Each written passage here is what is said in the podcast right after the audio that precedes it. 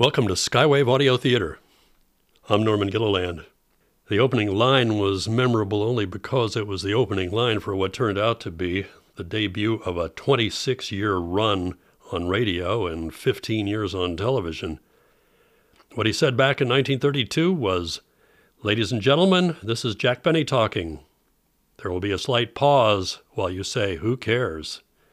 Well, as it turned out, a lot of people cared for a long time partly because of Jack's generous personality, which came through his persona as a skinflint, and partly thanks to a cast that stayed with him through the years wife Mary Livingstone, Don Wilson, Rochester, Phil Harris, and a wealth of guest stars. This week, the guest stars include the Ink Spots and Jack Benny favorite Bing Crosby, and along the way, you're going to hear the most pregnant pause in radio. During the Jack Benny Show, from April 4th, 1948. The Jack Benny Program, presented by Lucky Strike. American.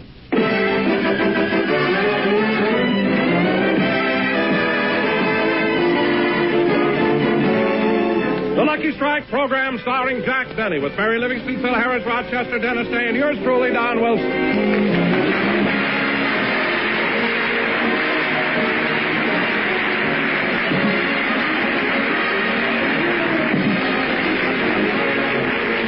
Ladies and gentlemen, as most of you know, last week Jack Benny visited the Ronald Colmans and he persuaded Ronnie to lend him his Academy Award Oscar. As Jack left the Colman house, the following incident happened. Gee, it was awfully nice of Ronnie to let me take his Oscar home so I could show it to Rochester. Hmm, sure is dark tonight. No moon. Oh, well. Yada-dee-da-dum, da-dee-da-dum, da-dum, dum-dee-da-da-dum. Hey, Bud. Bud, Huh? you got a match? Yes, yes, I have one right here. Don't make a move. This is a stick up. Mister, put down that gun. Shut up. I said this is a stick up. Now, come on. Your money or your life. Look, Bud. I said your money or your life. I'm thinking it over.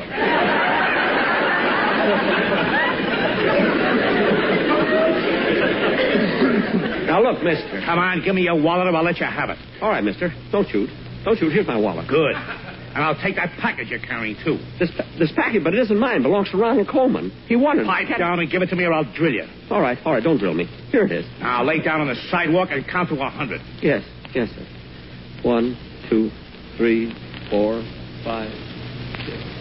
Yes, ladies and gentlemen, that's what happened Sunday night. As we look in on Jack now, it's the following morning.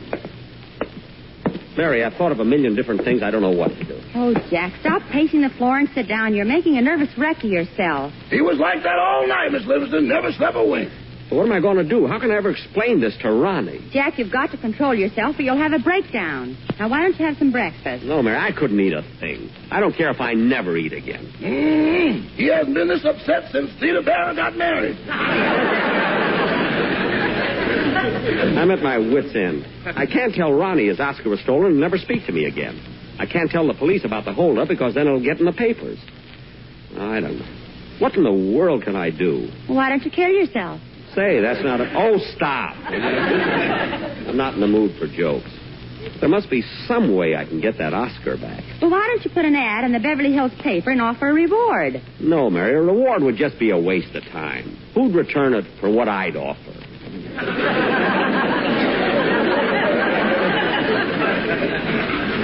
Mr. Bailey, if it'll get you out of this mess, why don't you make the reward substantial? Give a thousand dollars.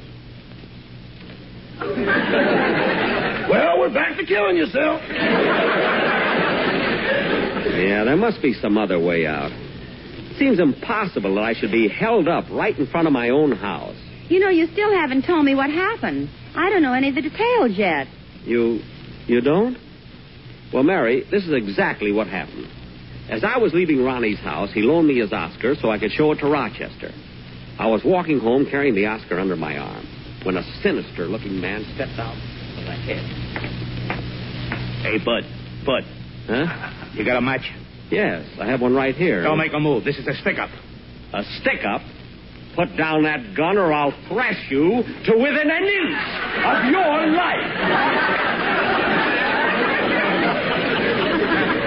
Put it down, I say. No, no. No, no, just a second, mister. Don't you come any closer. So you think you can scare me with a gun? Well, I'll break your arm. Look, mister, I didn't want to do this, but I had to. I had to get money for my wife and children. Well, you didn't have to pull a gun on me. If you wanted money, all you had to do was ask. I'm going to take that gun away from you, and you'll see Now, the. look, I'm warning you. Don't you come any closer. All right, you asked for it. Take that. Oh, yeah? Well, you take that. And that. Uh, Jack, what were you doing to the crook when you said, take that and that? He was handing his wallet and the Oscar. I was not. Mary, while I was beating him up, I dropped the Oscar. He picked it up and ran off down the street. Honestly, I was never so. Oh, who can that be? I don't want to see anyone today. Oh, calm down, Jack. I'll go to the door. Gee, I feel so sorry for poor Jack. He's trying so hard to be brave. But I know he's been crying. His mascara's running. well, I hope he can get out of this mess. Oh, hello, Don. Hello, Mary. Where's Jack? I've got something very important to tell him. Well, Don, this isn't a good time to talk to him. He's very upset. Suppose you tell me what it is. Well, it's about the quartet. They won't be able to appear on the program Sunday. Why not? Well, now, Mary, you may not believe this, but all the members of the quartet became fathers this morning. Don, Don, you mean that each one of the four singers had a baby? All except the baritone, he had twins. No. Yes, between them they had five of the cutest babies you ever saw. And Mary, you'll never guess what they've named them. What? LS, MF, and Barbara. Barbara? It was a girl. Well, that's logical. Look, Don, I'll go in and tell Jack all about it. Okay, Mary, thanks a lot. Goodbye. Bye. Imagine all the singers in the quartet having babies the same day. That's what you call close harmony. oh, brother, bag my eyes and call me Fred Allen. What took you so long, Mary? Who was it? Oh, it was Don. He said the quartet won't be on the broadcast Sunday. Oh, fine. Everything happens to me. Well, they couldn't help it, Jack. Their wives all had babies the same day. And you'll never guess what the baritone's wife had. Unless it's an Oscar, I'm not interested. She had twins. But, Jack, what are you going to do about a quartet for the broadcast? I don't know. It's a fine time for them to have children.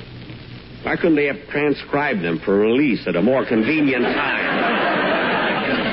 Anyway, I got enough to worry about without the quartet. Say, boss, I've got a great idea. What? Some friends of mine are making a personal appearance here in town, and maybe they'd come over and help you out.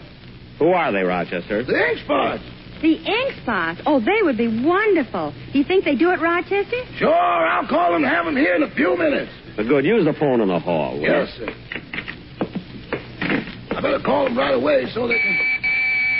Hmm, better answer the door first. Hello, Chester. Is the master of the metropolis at home? Yeah. Come on in, Mr. Harris. You'll find him in the library. But he's feeling mighty low. Well, that's a good thing I came over. I'll cheer him up. I'll go in there, throw some of that Harris sunshine on him, and bring back the bloom to those withered old cheeks. See you later, Roch. Oh, hiya, Livy.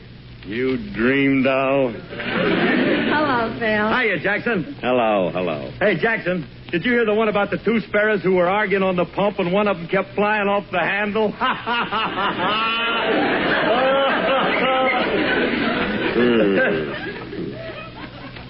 Hmm. Looks like the smog is moving in on that Harris sunshine. Look, Phil, I'm in no mood for jokes. Well, that's right, Phil. But Jack's feeling pretty bad. On the way home last night, he was held up. Well, that's not to be ashamed of. I've been held up many times on my way home. Phil, I was robbed.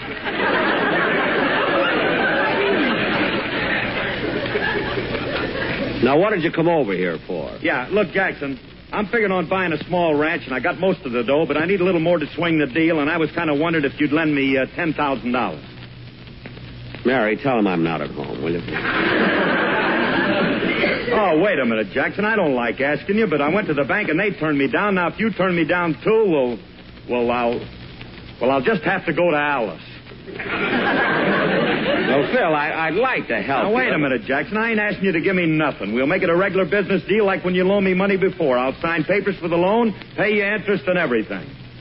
Well, are you are you willing to put up security? Yeah, but not like last time. We missed the kids.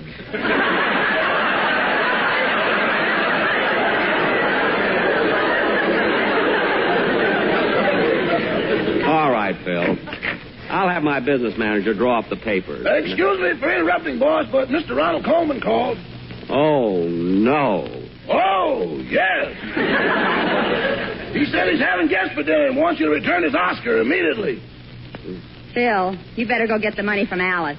Now Ronnie wants his Oscar back. This is the last straw. Mary, you know what I'm going to do? Oh, not now, Jack. A gun is so noisy, and I've got a splitting headache. I don't mean that. I'm going to check a list of all the people who ever won Oscars. And maybe borrow one of them so I can give it to Ronnie till I get his back. Say, that sounds like a pretty good idea. Let's see now. Last year, the Oscars were won by Fredric March and Livy de Havilland. Well, that won't help. Freddie's out of town, and Olivia hasn't talked to me since I put too much starch in her doilies. Who else is there? Well, Ray Milland won an Oscar. Ah, what a picture. Yeah. And so did Joan Crawford and Loretta Young and Bing Crosby and, uh... Hey, that's it, Mary. He's the one, Bing Crosby. I did him a big favor. I was on a show a couple of weeks ago, and it isn't easy to be on his show. The needle scratches.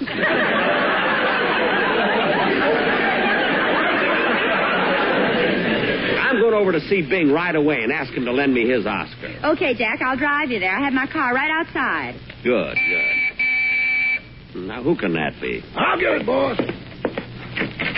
Well, hello, gentlemen. Come right in. Hey, boss, boss. Yeah? It's the ink spots. The ink spot.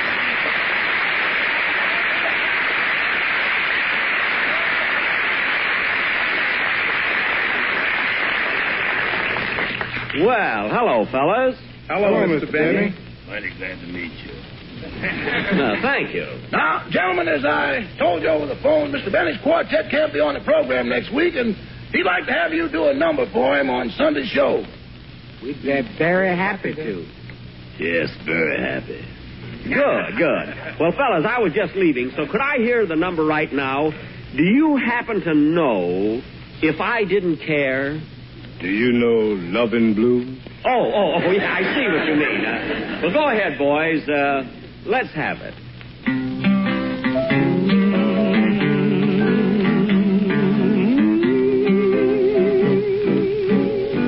If I didn't care, would it be the same? Would my begin and end with just your name? And would I be sure that this is love beyond compare. Would all this be true if I didn't care for you?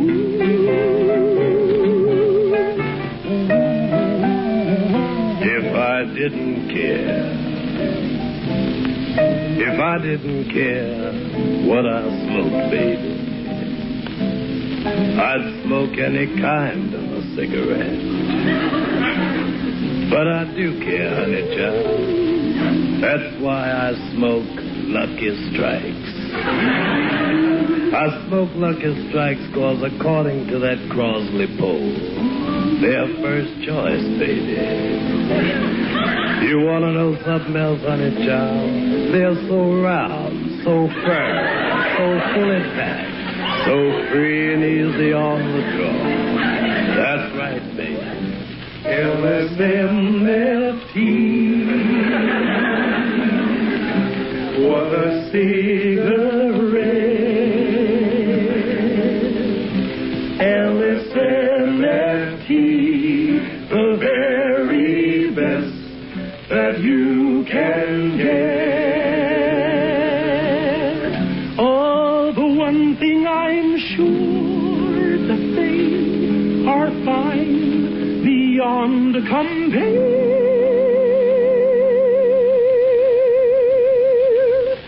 Then this must be true.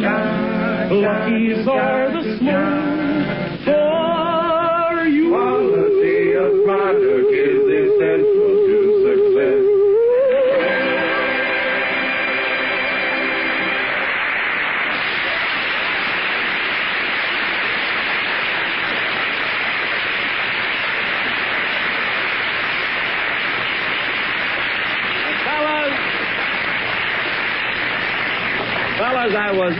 absolutely wonderful. I can't wait till you do it on the show. Thank, you, Mr. Benny. Yes, thanks very much. Uh, Rochester, uh, Rochester, come here a minute. Yes.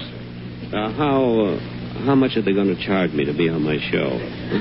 Why, boss, they said as a favor to me they'd go on your show for nothing. For nothing? Why, I wouldn't think of it. I mean, that's ridiculous. Go in the kitchen and fix them some sandwiches.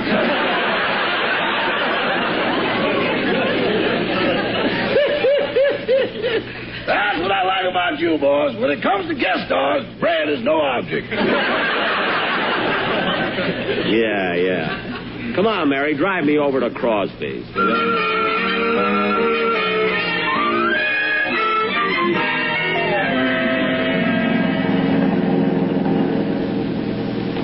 Mary, there's Bing Crosby's house over there on the left. Just pull into the driveway here. I can't, Jack. There's a sign that says, keep driveway clear, trucks loading. Hmm. Must be sending his money to the bank.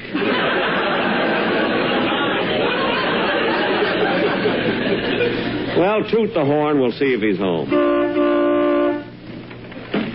Oh, there's Bing in the upstairs window.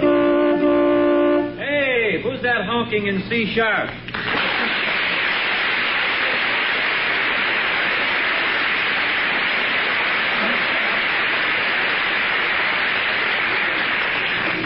Hello, Bing. Hi, Mary. Well, this is a pleasant surprise. Come up to the front door. I'll let you in. Come on, Jack. Now remember, you just can't come right out and ask him to lend you his Oscar. Be a little subtle about it. I know, I know. Watch these steps, Mary. Hello, Mary. Come right in. Oh, Jack's with you. and I ran all the way. What? Come in. Come on. Come on in. Hope you folks will forgive the way I'm dressed. I wasn't expecting anybody, or I'd have sort of dressed up. That shirt you've got on looks like Finian's rainbow. Especially with that pot on the end of it. Well, well, well. It's rumored you're pretty funny on the air, too. However, let's not discuss one's alleged talent in the entrance hall. First time you've been to this house, isn't it? You have any trouble finding it? No, no, no. I just followed my nose. Hope tried that once, wound up on Mount Wilson. Shoot him down. Well, well, it's rumored you're pretty funny on the air, too. Yeah, you're pretty fast with the old ad lib there, kid. All you have to do is hear it once, isn't it?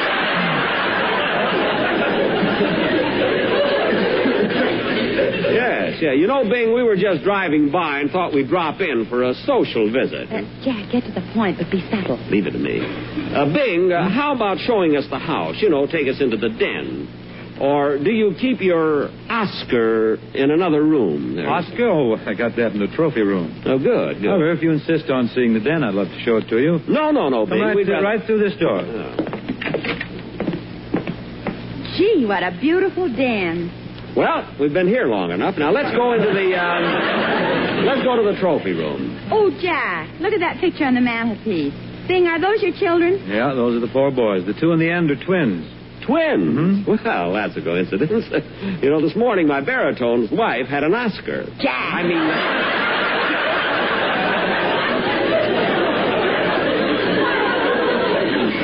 Bing, it must be wonderful having four children.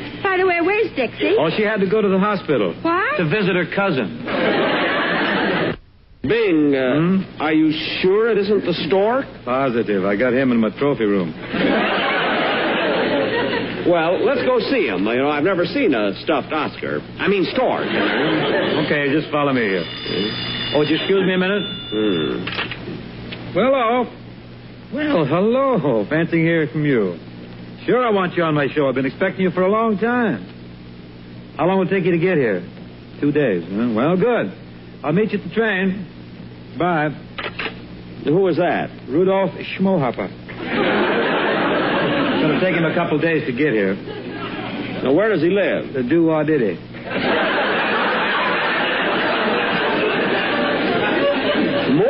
people come from there. I mean, now, Bing, uh, how about going to the trophy room? Oh, yes, the trophy room. Right down this hall. Here, Mary, I'll lift you over. No, I'll just uh, walk around him. Hmm. Fine place for a horse to sleep. I can't understand why. Bing, I was stepping over him and he got up.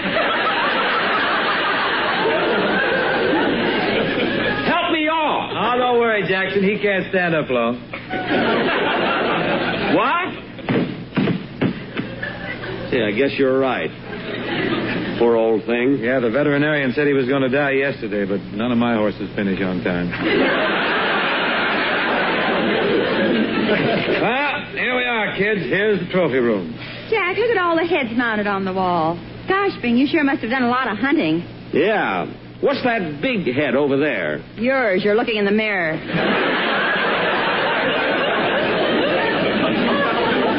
No, no, I mean the one with the brown eyes. You know, that, that big head over there. That's a moose. Oh, what's a small one? A mouse.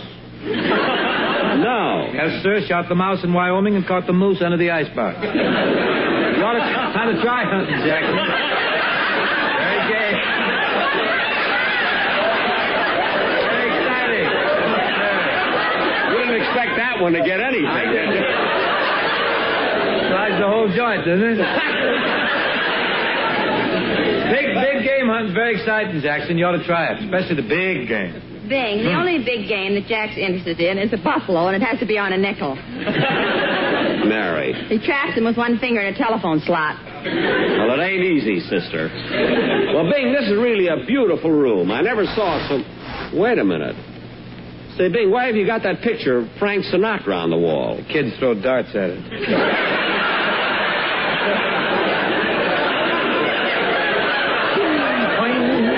Oh, I thought he had chicken pox there. Now, Bing, let's see the trophies, will you? There they are, right over there in the cabinet. Oh, boy, look at all those cups. Uh, what'd you get them for, Bing? Well, I grabbed this uh, cup here for winning a golf tournament at Lakeside. I got this one for winning the Santa Anita Handicap. Santa Anita Handicap, huh? Mm-hmm. What horse? No horse, ran myself, paid six hundred. Photo finish. Just got up the last jump. Oh.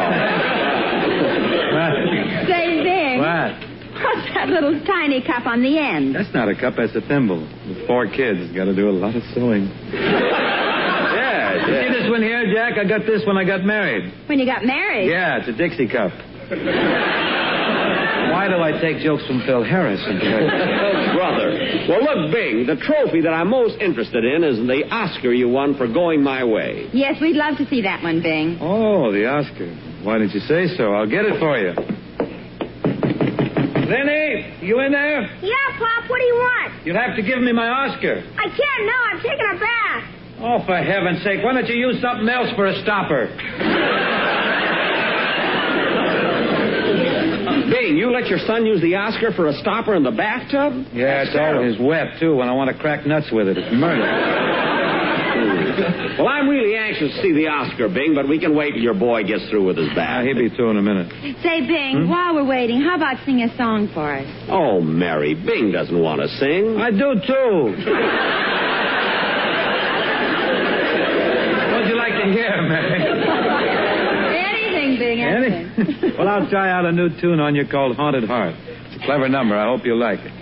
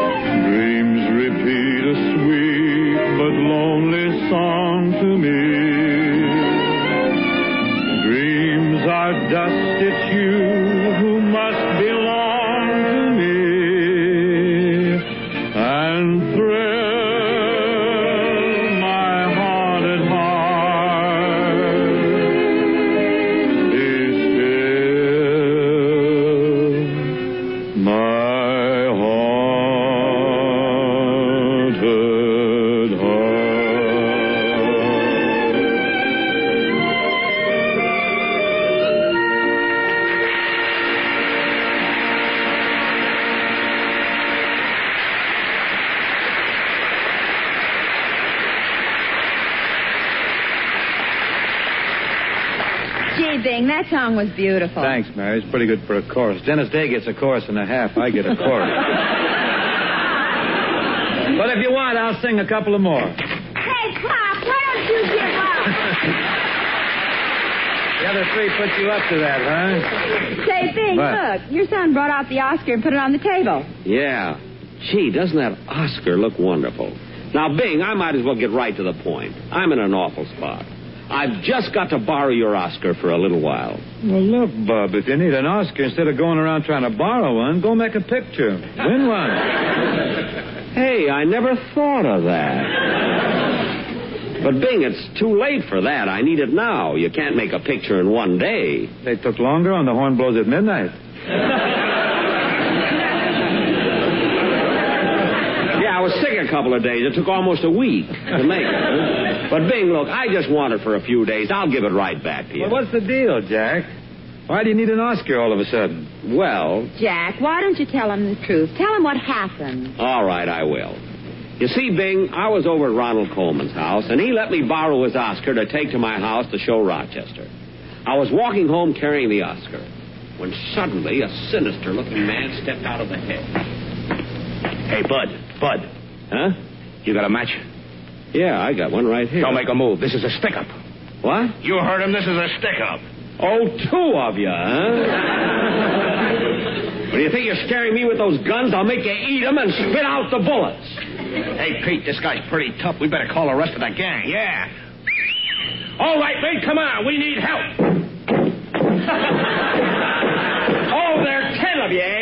Well, it looks like I'll have to take off my coat. Now, look, mister, we don't want no trouble with you. We've got guns. And hand grenades. So what? You can't scare me. I'll take on your whole outfit.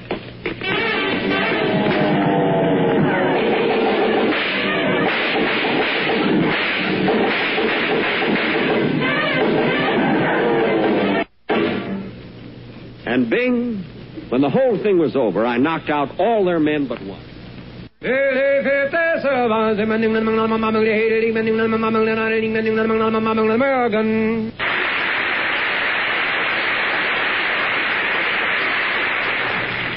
This is NBC, the national broadcasting company. A packed half hour of the Jack Benny Show with guests Bing Crosby and the Ink Spots, and of course the gang of regulars, with the famous Your Money or Your Life routine, and by the sound of it, some of the ad libs in there too.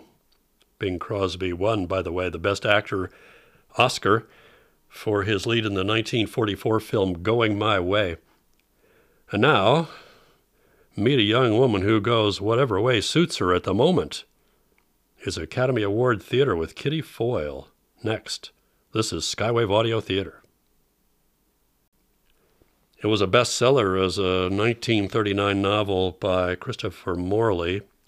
It was a hit as a 1940 movie starring Ginger Rogers. It was a radio serial from 1942 to 44, and there was even a TV soap opera version for several months in 1958. The idea behind Kitty Foyle was to show the life of the upper class, with all of its foibles and faults, from the viewpoint of an outsider, and is she ever? Even a half hour version gives you a good idea of the concept. From April 4th, 1946, this is Academy Award with Ginger Rogers in Kitty Foyle.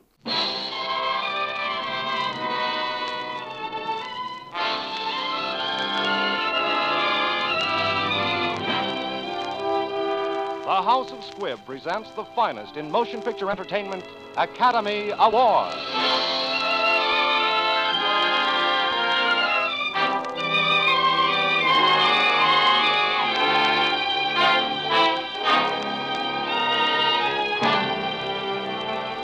The House of Squibb, manufacturing chemist to the medical profession since 1858, bring you Academy Award. The pictures, the players, the techniques and skills which have won or been nominated for the coveted awards granted each year by the Academy of Motion Picture Arts and Sciences to each in his field for outstanding achievement.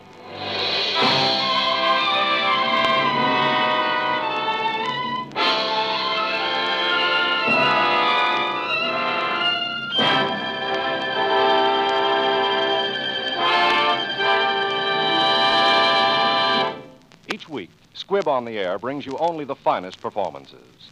Squibb in your home brings you only the finest medicinal products, pure, effective, reliable. Squibb, a name you can trust. Tonight's picture is Kitty Foyle. Tonight's star is the distinguished RKO player, Miss Ginger Rogers. And now, Miss Ginger Rogers.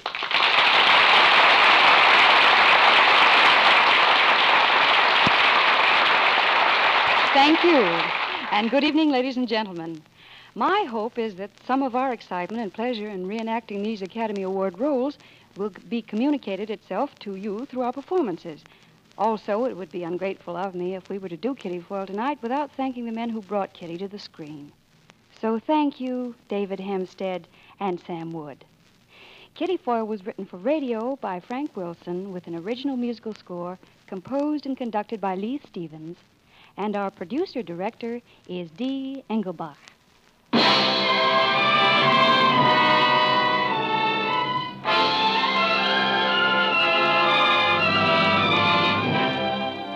Academy Award, starring Ginger Rogers in her 1940 Academy Award winning role of Kitty Foyle.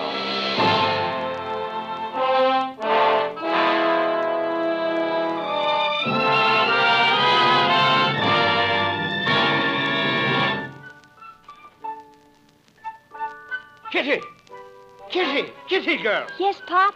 Shut that dang thing off. I can't, Pop. I can't. I'm going too fast. I'm on a sleigh ride.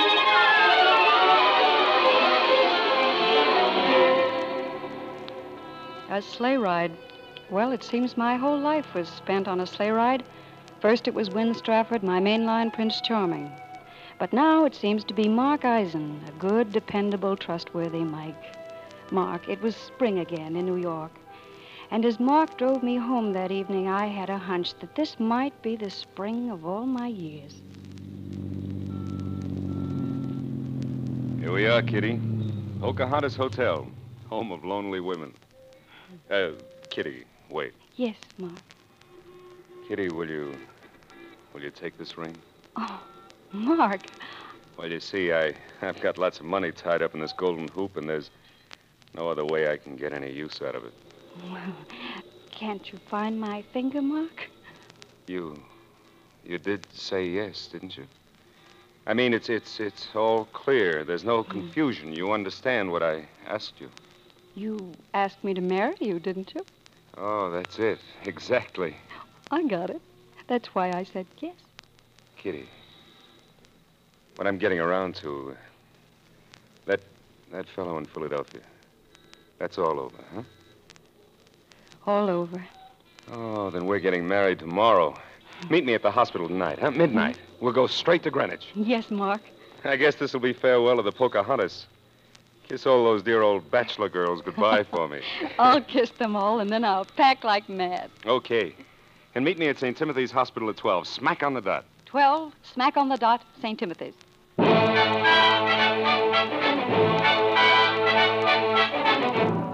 Ah, good evening, Miss Foyle. Good evening. My key, please. Thank you. Oh, will you make up my bill tonight? Oh, you're leaving? I'll say I am, Joe. I'm getting married. Oh, please send for my bags around 11.30. Right.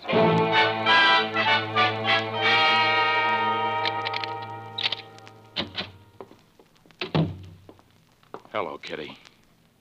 Win? What are you doing in my room? You sent for me. I sent for you. You sent back the ring. Well... Kitty, remember what I told you? If you ever needed me or wanted me, or would have me, send the ring back to me. Oh, I forgot. I. That wasn't what I meant. I sent it back because that was all. That was the end. Don't say that, Kitty. Oh, Kitty, there's no life for me without you. I want you. I need you. I love you this minute as I've never loved you before. But when it's too late. Five years too late. No, Kitty, it'll never be too late. What we had can't die. I'm asking that we leave together for South America and be together always. Oh, Win. Don't ask me anything. Don't let me think. Oh, darling, at last it all comes true. And will we live happily ever after? Forever and ever. When will we go? We sail at midnight. I'll be at the pier with everything arranged. Now, will you meet me there? Mm-hmm. Pier 48, Mhm. midnight. Mm-hmm. Oh, Kitty, I love you. Don't be late. Bye bye. Win, I. Win! Wait, Win!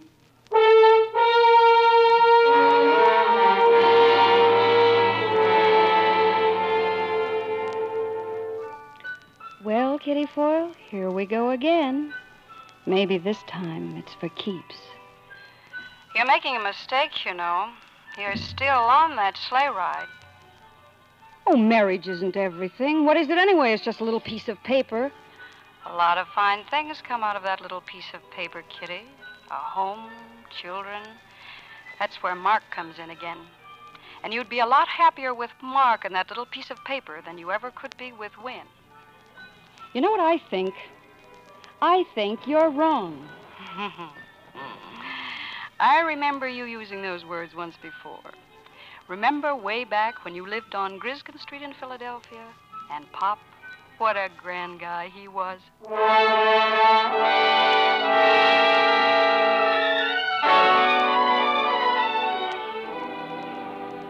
Ah, Kitty. I guess an old heathen like me never had any business trying to raise a daughter, anyhow. I wanted to keep you from stubbing your toe. I thought you had all this junk rooted out of your mind. What junk? Cinderella and her blasted prince. Kitty, don't you see? It's oh, it's no good. Don't argue, Pop. I love him. Judas Priest. You said it. You mean you want to marry Win Strafford? Mm-hmm. Has he ever asked you to meet his family? Pop, he doesn't even know I love him yet. It's a big secret. But I've never worried much about his family because I've got a funny idea I'm just as good as they are. Kitty, by Judas Priest, you're going to break your heart.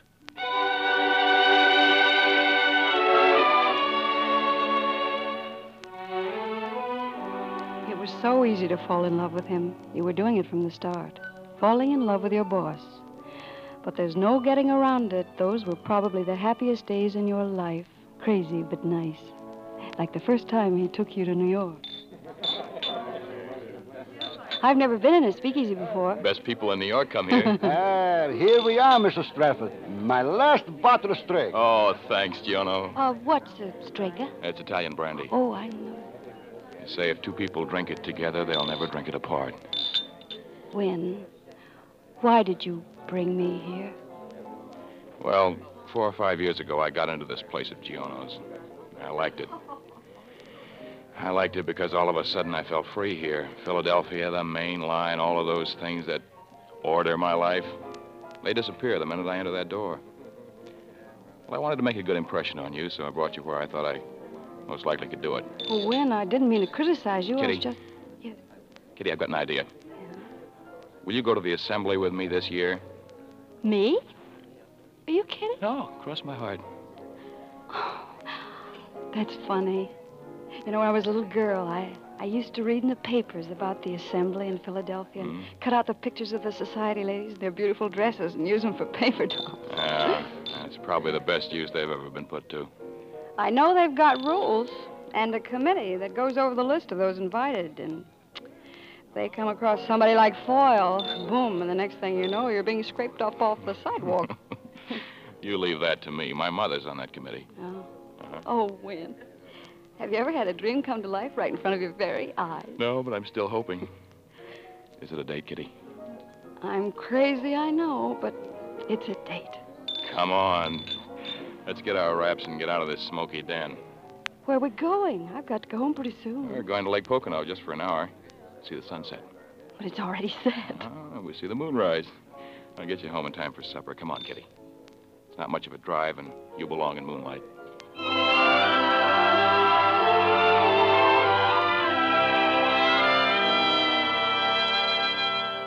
Lake Pocono and Win's Lodge in the mountains, snug and comfortable, exciting, and a million miles from everything but moonlight. Remembering that night is like putting your tongue in a sore tooth, that same sharp little twinge. Funny how love makes a woman quiet and a man talkative. But Lancelot mused a little space. He said, She has a lovely face. God in his mercy lend her grace, the Lady of Shalott. Isn't that beautiful, darling? Tell me about beauty, teacher. Gladly. As you know, it's a man's duty to instruct woman in all subjects. Now you pick the subject. No, We've only got a few minutes, but um, tell me where we are. We are in the Pocono Mountains, situated in the state of Pennsylvania. No, but um, where are we really? In heaven? No. In love. Tell me about love. Well, first, there was a man. Huh. Mm-hmm. And there was a woman. Huh. Oh, what did the man and the woman do? Well, at first, they just hung around. Oh. And one night, a strange thing happened. What? They were sitting in front of a fire like this, and the firelight played upon the woman's face. And the man, for the first time, saw how beautiful she was. Looking into her eyes, he suddenly beheld all the wonders of life. So, immediately, he made love to her.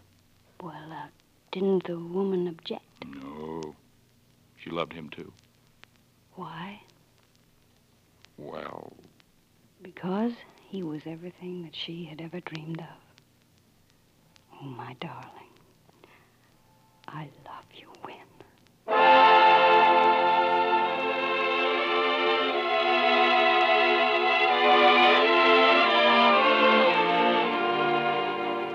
It couldn't go on like that. It just couldn't. Who did you ever think you were, Kitty Foyle? That you could live rent free and forever in paradise? Didn't you see it coming? Didn't you know the magazine was bound to fail?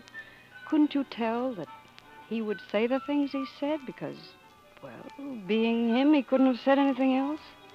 Did you have to hurt inside as if he'd stabbed you with a knife?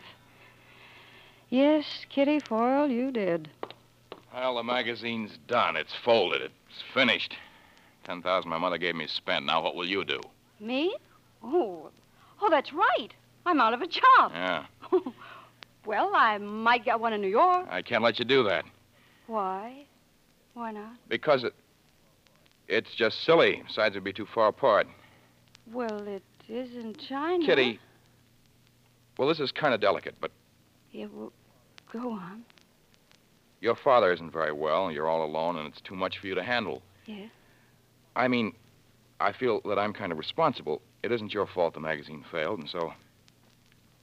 Well, until you get another job, I don't want you to have to worry about money. What do you mean? I'll just. just keep you on the payroll. It's only fair, you know, because. Just a minute. You don't need to worry about me, Win. I'm 21, or almost. And I'd love you from here on out, or till I stop loving you. But nobody owes a thing to Kitty Foyle. Except Kitty Foyle. Kitty! Wait! Kitty!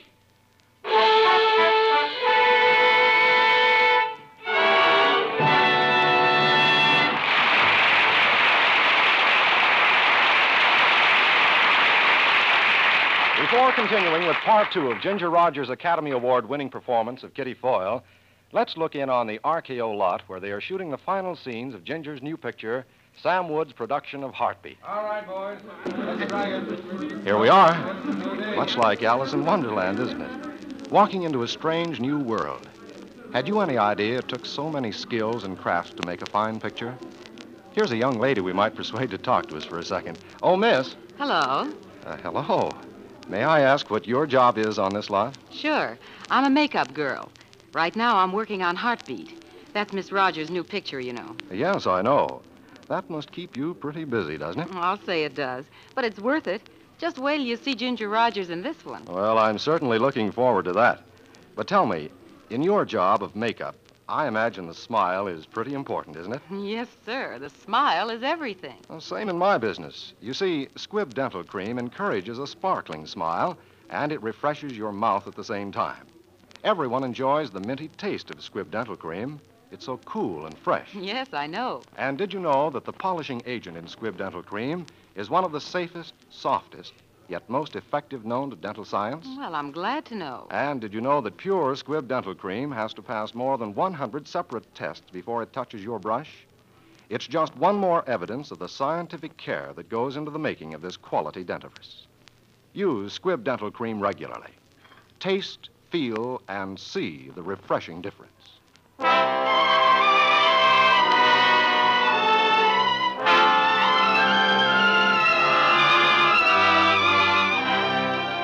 And now for part two of tonight's picture, Kitty Foyle, starring the Academy Award winner, Miss Ginger Rogers.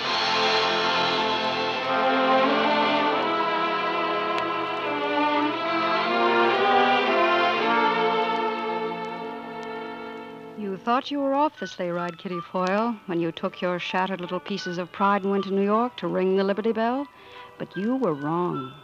Getting a job selling perfume, meeting a swell guy like Mark, hiding your pain in the crowds, no dice, Kitty Foyle.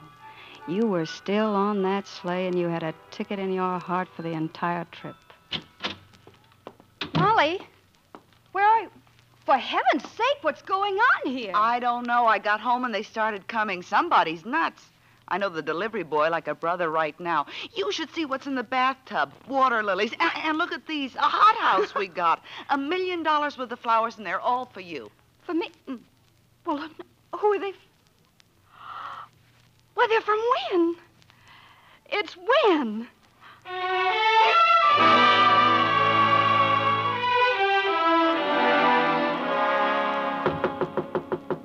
Come in. Win? Win? Kitty, Oh, Win, how did you ever find me? I just followed my heartbeats. Here, presents. Shall I go outside while you dress, or can I just close my eyes? What do you mean dress? We have a date tonight for the assembly. Only ours is going to be right here in New York. Oh, Win? you remember. Hey, I, I hope you like this dress. Oh, Golden May. Oh, Win? Kitty. Kitty, I forgot to tell you What? how much I love you. Oh. Oh, how much do you love me? If I said as much as you love me, would that be enough? Oh, darling. If that were true, there wouldn't be any love left for anybody else in the whole world.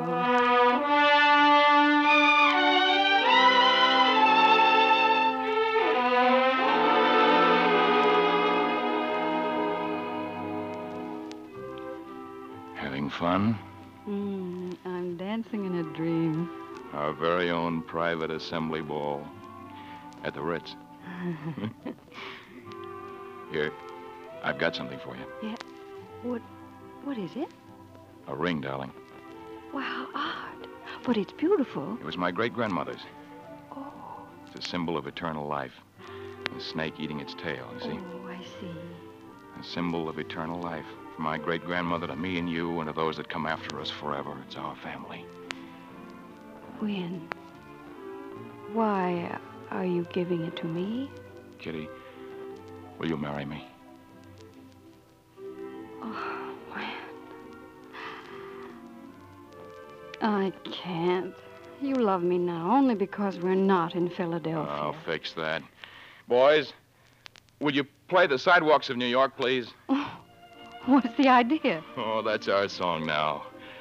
We're New Yorkers, both of us. Oh, darling, no main line, no Philadelphia. Just you and me, me and you. Dear God, please don't ring the alarm clock for just a little while. Let it go on just as it is now. Just as it is now. Oh, he heard me. It's Sunday morning. Those are wedding bells, darling. Oh. Wedding bells for us.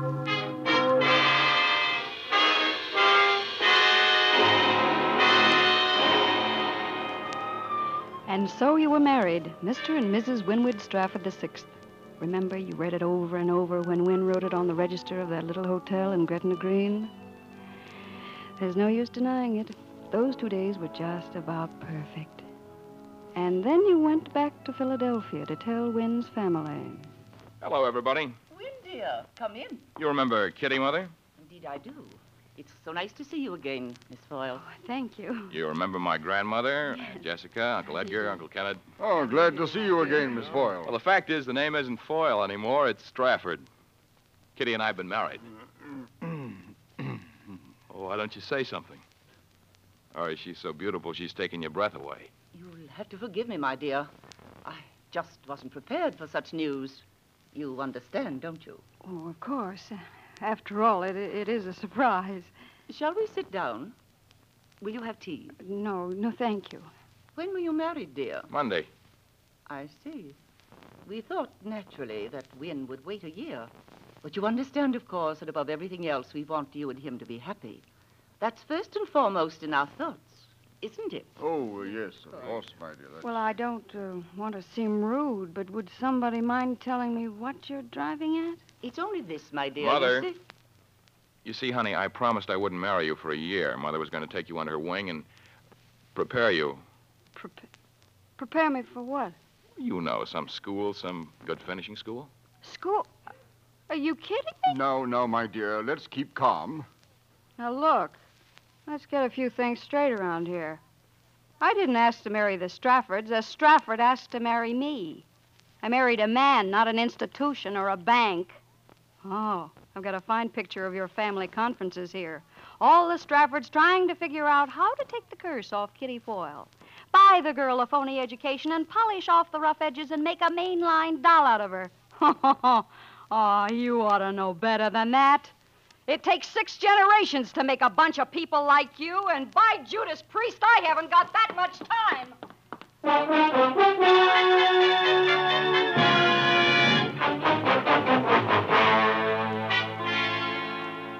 Fine words, Kitty Foyle.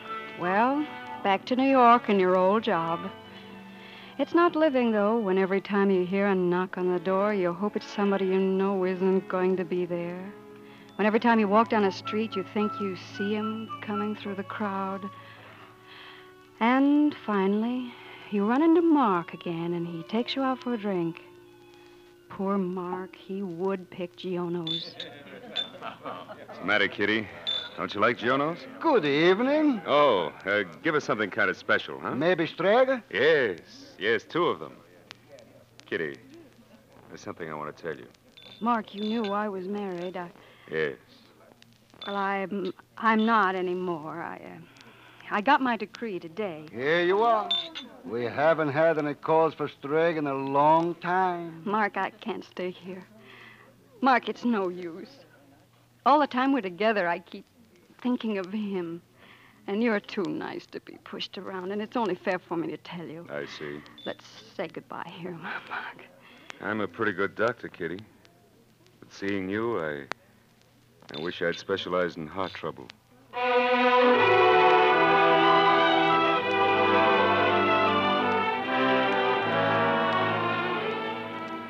You were ghost ridden and haunted, Kitty Foyle. You ran until you couldn't run any more. And then one day, an item in a Philadelphia paper. Uh, Mr. and Mrs. Devereux Gladwin announced the engagement of their daughter, Miss Veronica Gladwin, to Mr. Winwood Strafford the Sixth. Hmm. You thought you could only die once, but you learned. You learned. And time kept on doing business at the same old stand, five years of it.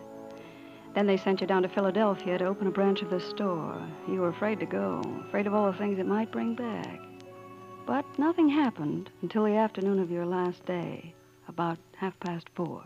I think I'd better have some perfume, too. Oh, yes, madam. Are you going to the opera or dancing? I'm going to the assembly tonight. I see. What flowers are you wearing? Oh, I hadn't thought yet. I'm glad you mentioned that because I usually have to buy them myself. Oh, in that event, I suggest Sanxit perfume with camellias or... Telephone call, Mrs. Strafford. Oh, thank you. Mrs. Strafford. What couldn't be?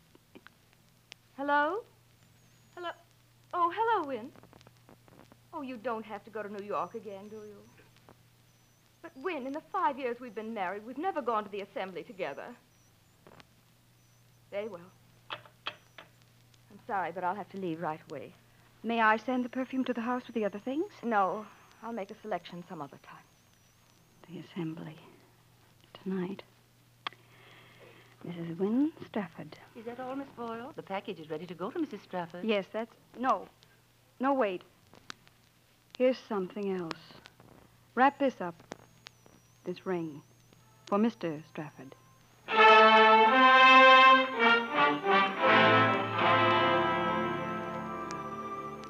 You sent back the ring. Kitty, remember what I told you. If you ever needed me or wanted me or would have me, send the ring back to me. That wasn't what I meant. I sent it back because that was all. That was the end. Don't say that, Kitty. But it's true, Win. Look, you'll have to go. I'm sailing at midnight. I'm asking that we leave together and be together always. Pier 48, midnight. Yes. Don't be late. Oh, darling, don't be late. And will I live happily ever afterward? Forever and ever. Forever and ever.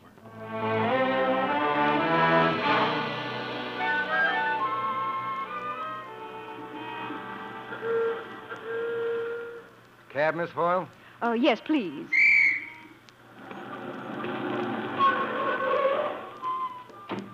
You're going to be gone long, Miss Foyle? Yes, permanently. We don't get many pretty girls here at the hotel. Be mighty sorry to lose you. oh, Sam. Yes? I think that a young man will call for me a little after midnight. Yes, miss. Be quite excited, I think, very insistent. Yes? I want you to tell him that um, that I admire him very much, and that I always will. Just a minute. I better write this down on my pad. You admire, admire him very much. and tell him that I'll never forget him. You will never forget him and. And tell him that I'll always love him in a very special way. You'll always love him in a. And then tell him that I'm being married tonight. You're getting married tonight. Hey, what is this? Where to, miss? St. Timothy's Hospital, please.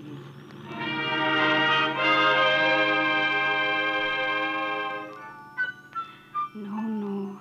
I've had enough of sleigh riding. Goodbye, Win. Goodbye, dear. But here's where I get off.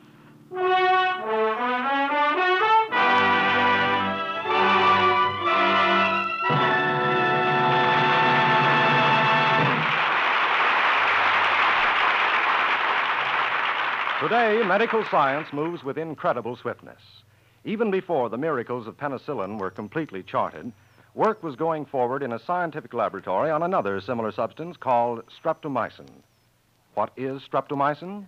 It is a powerful drug science has taken from the earth itself by painstaking and complicated extraction processes. What does streptomycin contribute to the conquest of disease? It is effective against certain deadly germs that even penicillin doesn't conquer. With streptomycin, as with penicillin, Squibb scientists are working in the forefront of progress, cooperating with other scientists all over the world in the effort to discover and prove all that streptomycin can do, and to make it available as soon as possible to every doctor. For the Squibb idea, for nearly a century, has been to strive ceaselessly in the cause of health. And through its endless quest for perfection, Squibb has earned its reputation everywhere as a name you can trust. Next week, another great picture. The House of Squibb will present Academy Awards starring one of filmdom's most distinguished actors, Mr. Paul Muni, in his Academy Award winning performance in the life of Louis Pasteur. Next week, it is Academy Award starring Mr. Paul Muni in the life of Louis Pasteur. Ginger Rogers appeared in Kitty Foyle tonight through the courtesy of RKO Radio Pictures, producers of The Spiral Staircase. This is Hugh Brundage bidding you good night until next week at the same time when the House of Squibb invites you to join us for Academy Award. This is CBS, the Columbia Broadcasting System.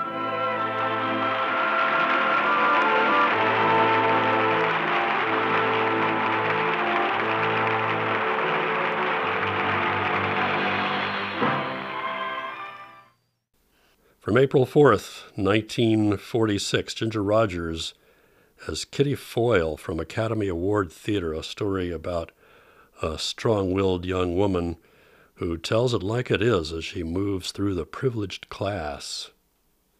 How many marriage proposals were in there? And it was a tidied up version of the original best selling novel. Next, a tale about wing walkers and love and honor from the NBC short story. This is Skywave Audio Theater. William Faulkner wrote some of the great novels of the 20th century The Sound and the Fury and As I Lay Dying. He also won the Nobel Prize for Literature in 1949. Well, along the way, he went through some hard times, and in the 1930s, Faulkner held his nose, figuratively speaking, and went to Hollywood in order to make a steady living. His most memorable project there being the 1944 Bogart Bacall film To Have and Have Not, based loosely on the novel of the same name by Ernest Hemingway. Well, Faulkner knew some things about love triangles, and he wrote a short story, Honor, about one. In the NBC short story adaptation, Paul Frees plays a former World War I pilot trying to settle into a job that he can enjoy, and Barney Phillips is a friend with a job for him.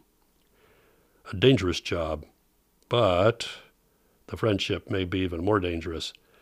Our story comes from April 4th, 1951. This is NBC Short Story with Honor. NBC presents Short Story. Tonight, William Faulkner.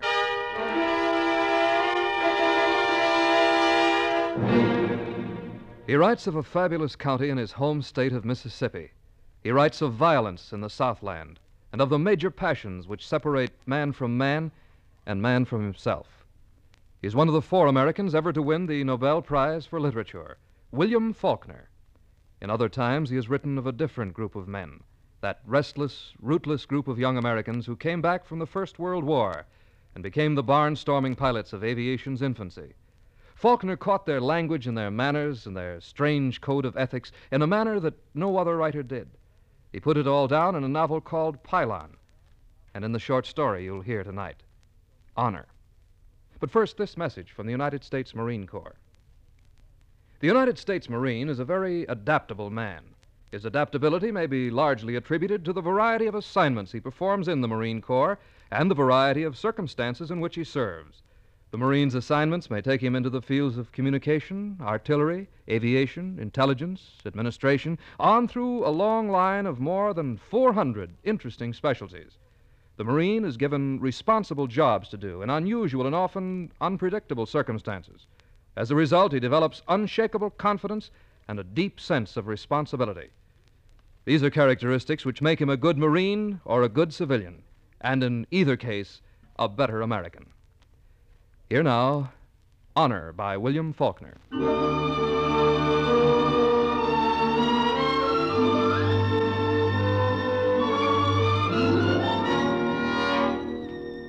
Miss West was a good kid. She practically ran the Reinhardt Motor Company single handed. Though how she put up with Reinhardt, I could never find out. He was frog eyed with a big cigar stuck in his mouth. But Miss West was a good kid.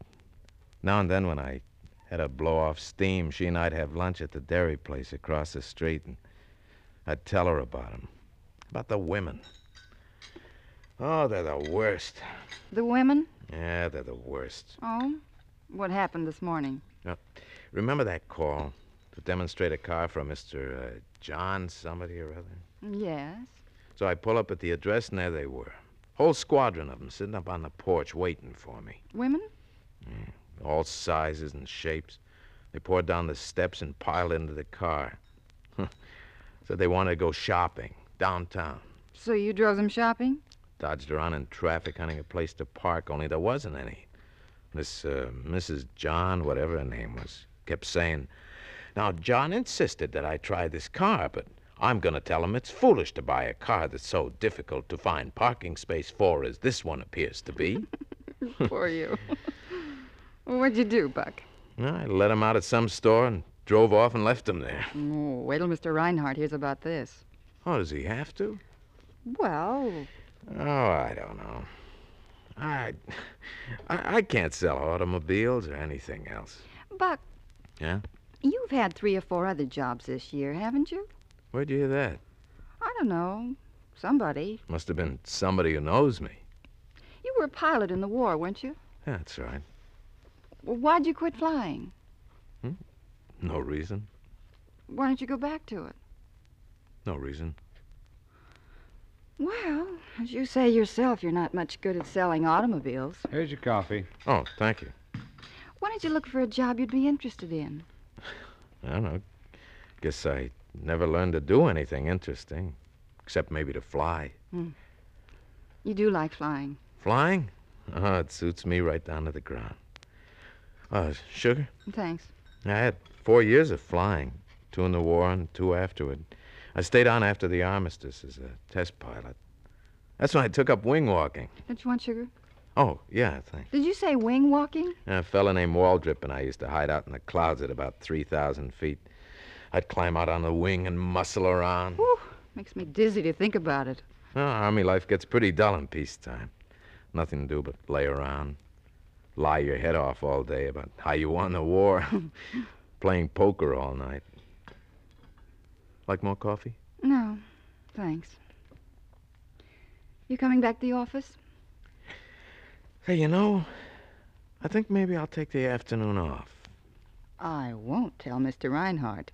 You're a good kid, Miss West. Good kid.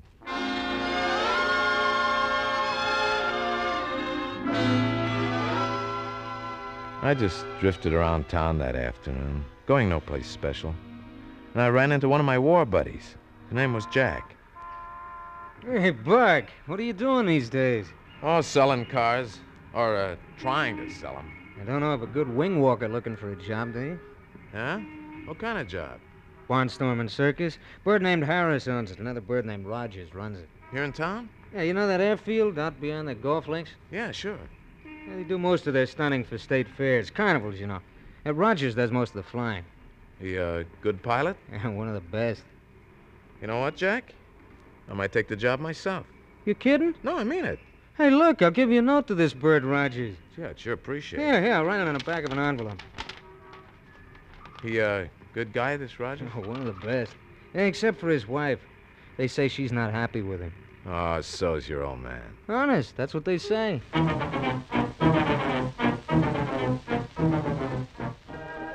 That was how I met her. Now, I've known lots of these women. Flighty, passionate, good looking. Plenty of flyers caught him during the war. Caught him with a set of silver wings. Yeah. Then had to run out on him first chance they got. I felt safe. I took the note to Rogers that same afternoon. Jack thinks mighty highly of you. Yeah, we knew each other in the Army. I got a job open, all right, for a good wing walker. Well, I'm a good one. In that case, the job's yours. Yeah? When do I start? Tomorrow morning. There's a fair upstate. We'll fly up there around 10 o'clock, put on a show in the afternoon. Oh, well, in that case, I better go back and tell the boss I'm leaving. Why don't you come around for dinner tonight? Tonight? Wife would be mighty happy to have you. Well, I. Seven I- o'clock? Yeah, seven o'clock.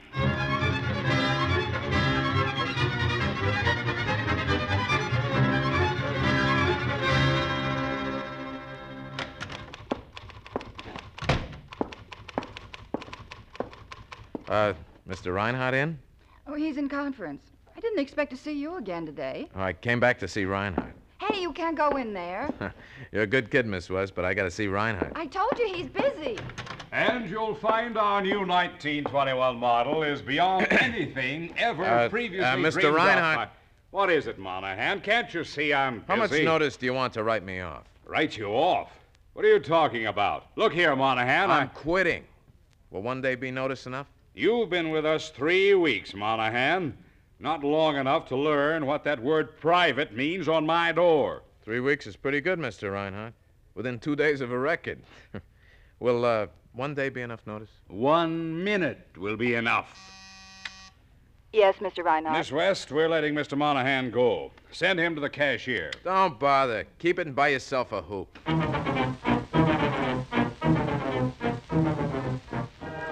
I uh, kind of expected Mrs. Rogers would be one of those long, dark, snake like women, surrounded by ostrich plumes and dime store incense, you know, smoking cigarettes on a divan, but I was wrong.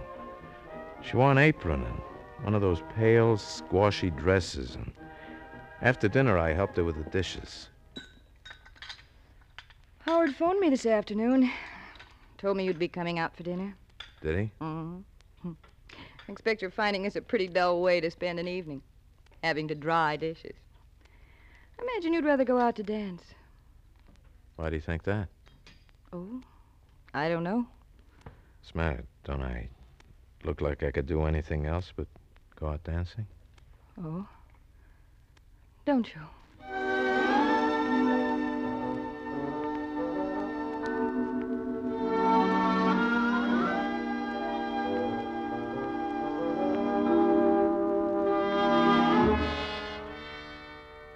It was Rogers who stretched out on the divan while his wife sat on the floor with her head resting back against his knees. All the lights were out. Her face was warm in the firelight. I know you've had a dull evening, Mr. Monahan. No, not a bit of it. Hmm. I told Howard you just have to take us as we are. First as well as later. Are you sorry? No. No, that's just how I'd want it. We don't expect you to enjoy this any more than we enjoy it. It's because we're so broke. We're just an aviator. That's all right, too. Howard's asleep. Yeah. Look, um, I better be going. Oh, I, I'm afraid I can't move my head without waking him. No, no, don't disturb him. I'll find my way out. Good night, Mr. Monahan. Yeah. Thanks for dinner. We'll. We'll see you again Sure. soon. Yeah. Soon.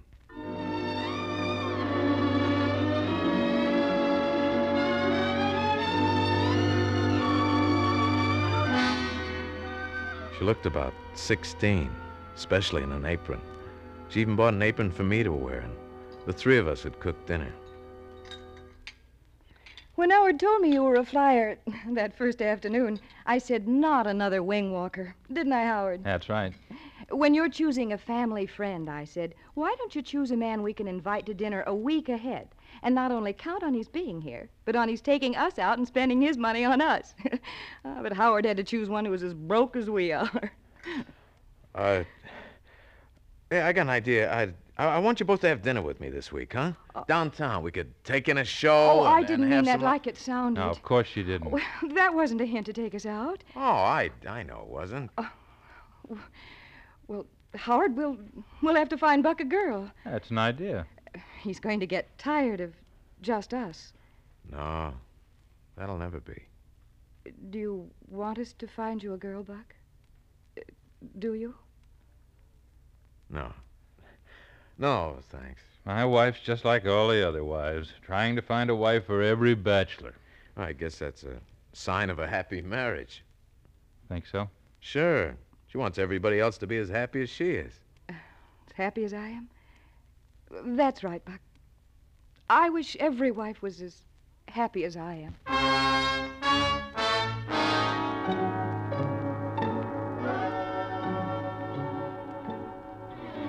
Got so after a while when there was a high step or any of those little things which men do for women that means touching them. She turned to me, like it was me was her husband, and not him. Got so I was going out to their place for dinner two or three times every week.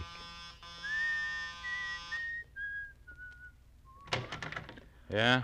Oh, Howard. Oh, it's you, huh? Uh, maybe I got the date wrong, huh? What? I mean, weren't you expecting me for dinner? Sure, come on in. Hey, something wrong? Oh, wife and I are having a little quarrel. You can sit and listen. Oh, but Howard. We I- have lots of these quarrels. Time you heard one. I just can't stand it. I've tried and I've tried, but I just can't stand it. Hello, Buck. Oh, Mildred. I tell you, Howard, I can't stand it. I just can't take it anymore. You know what my insurance rates are. If something happened, where would you be? Where am I anyway? Tell me that. Ah, now I look. mean it. What tenement woman hasn't gotten more than I've got? Well, maybe you shouldn't have married a flyer. Why don't you quit flying? Quit? Why not? Do something that you can get a decent insurance rate, like other men. Sit down, Buck. Uh, no, thanks. I, I guess I better be getting along. I'll come to the door with you. Good night, Mildred. Have dinner with us tomorrow night, Buck. Maybe. I'm sorry about this, Buck. Ah, forget it. We have lots of these squabbles. They don't mean anything. Uh, look, Howard. I got a little stake hidden away. I guess 'cause I eaten so much of your grub, I haven't had time to spend it. So, well, you know, if it's anything urgent. No, no. Of course, I wouldn't try to muscle in where I, I don't- wouldn't if I were you. See you at the field tomorrow. Yeah, sure. See you at the field.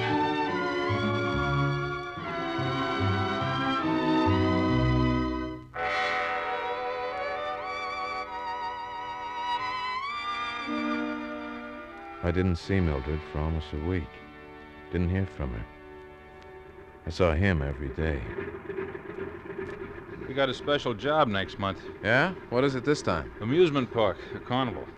They phoned in this morning, asked if we could do a wing walking exhibition. Oh, that's us. Only wish we'd get more jobs like this. They get sick of hopping passengers taking up yokels who want a cheap thrill. Yeah. Uh, how's Mildred these days? Mildred? She's away. Oh? She's on a visit at her mother's. Oh.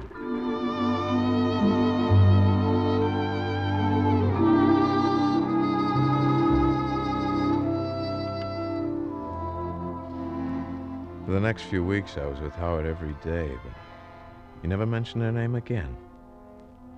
Then one afternoon, he had a phone call. Came just as he was going out to the field to hop some passengers. Dinner? Well, I'll ask him. Yeah, see you later.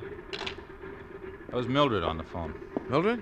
When'd she get back? Just now. She asked for you. Did she? Want you to come out for dinner tonight. Tonight? We'll expect you around seven. See you later. I got work to do.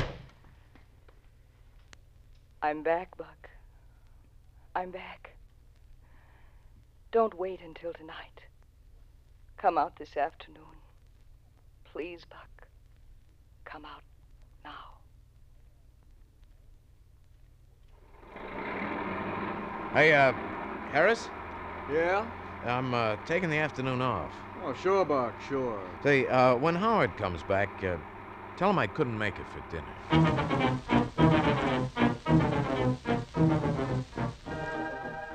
She was alone, reading before the fire.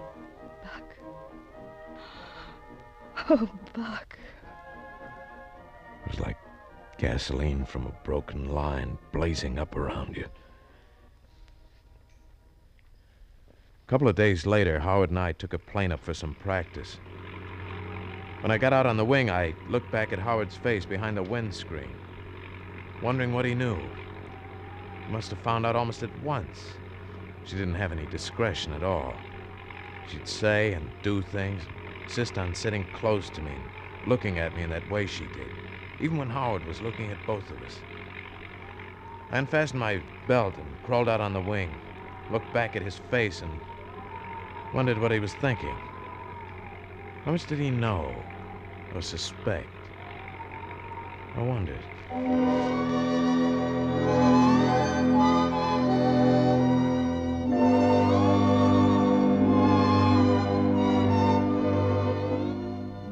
So I'd stall around every afternoon till I saw Howard was lined up for the rest of the day, and then I'd give some excuse to Harris and beat it. One afternoon, I was all ready to go and waiting for Howard to take off when he came across the field to me. Buck, Yeah, Howard? I'll go off. I want to see you. Yeah, sure, Howard. What is it? You haven't been out to the house for dinner since Mildred got back. That's right, I haven't. Come out tonight. Tonight? Oh, I'm, I'm Tonight, afraid I... Buck. Sure, Howard. Tonight.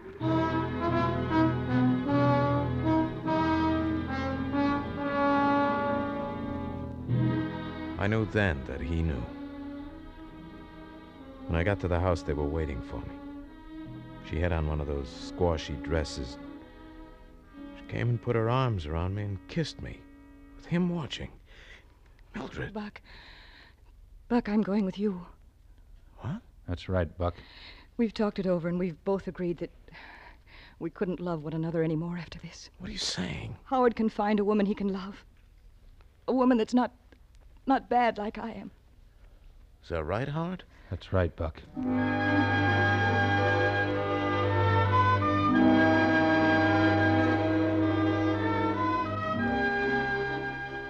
He sat there looking at me and at her.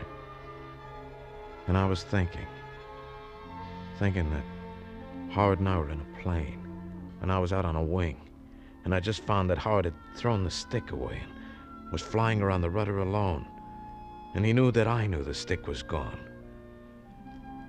So it was all right now, whatever happened. Buck, She was holding back and looking up in my face. Buck. Don't you love me anymore? What? If you love me, say so. But Mildred, I've told him all about us. I've told him everything. Oh, Mildred, Mildred. Say it, Buck. Say you love me. What, What do you want me to do, Howard? What do I want you to do? Yeah. Will you give her a divorce? Oh, Buck. You won't say it. You've been lying to me. You didn't mean what you said. Mildred. what have I done? What have I done? Sure, Mildred, I love you. Well, then tell Howard. Tell him what you say to me when we're alone. Oh, go ahead. He knows everything. Everything. Do you, Howard? Do you know everything? Doesn't matter. You love her? Yes, Howard. You be good to her? Yeah. You want to marry her? Yes, Howard, yes.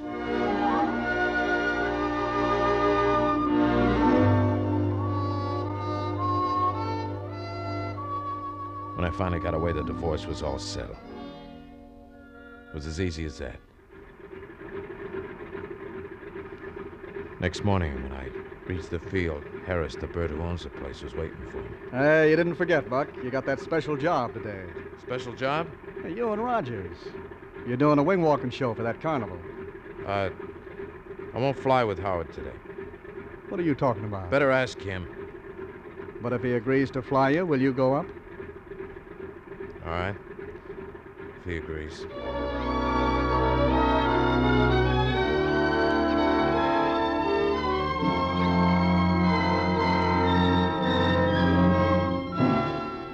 Howard said he'd fly me. And that's when I realized he must have remembered about the job all the time. He'd laid for me, sucked me in. I waited until Harris left the field, and then I turned on him. All right, Howard. So this is why you were so mealy-mouthed last night, huh? What are you talking about? Well, you got me now, haven't you? Right where you want me, out on a wing. Take this stick yourself. Huh? You do the flying. I'll do the wing walking.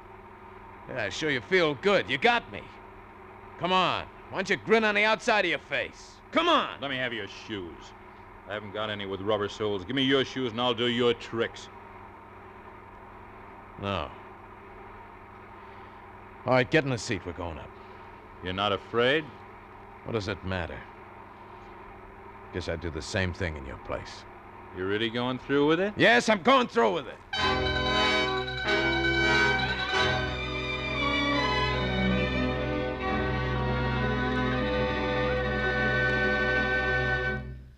Job was over an amusement park, a carnival. Must have been 25,000 ants down there, watching us. I was a little crazy. I went back to the center section and cast the rope loose where it loops around the forward jury struts. I got set against it and looked at Howard. I gave him the signal. I was a little crazy. Wires began to whine, and I was looking straight down at the ground, down at the ants. Then the wires were whistling proper, and he gunned it. The ground began to slide back under the nose.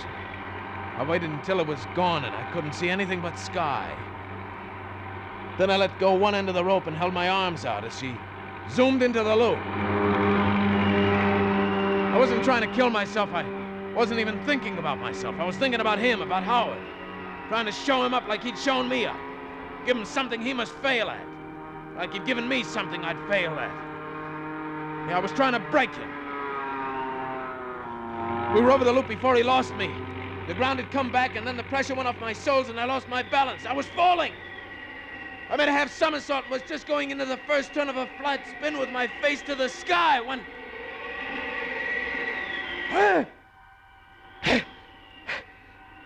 Something had banged me in the back. For a second, I'd been completely out. Then I opened my eyes. I was lying on my back, on the top wing, my head hanging over the back edge.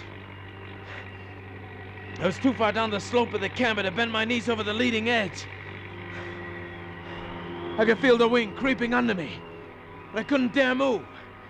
I knew if I tried to sit up against the slipstream, I'd go off backward. I could see the tail and the horizon, that we were in a shallow dive. I could see Howard standing up in his cockpit, unfastening his belt. I could turn my head a little more and see that when I fell off, I'd missed the fuselage altogether. Or maybe When I fell off, I'd missed the fuselage and hit with my shoulder. I lay there with the wing creeping under me. Creeping. Feeling my shoulders beginning to hang over space. Counting my backbones as they crept over the edge. Watching Howard crawl forward along the fuselage toward the front seat. I watched him for a long time. He was inching himself along against the pressure, his trouser legs whipping. A long time. After a while, I saw his legs slide into the front cockpit. Then his body. His arms reached up for me. Felt his fingertips touch me. His hands caught me. And I felt him pulling me back. Back. Back to safety.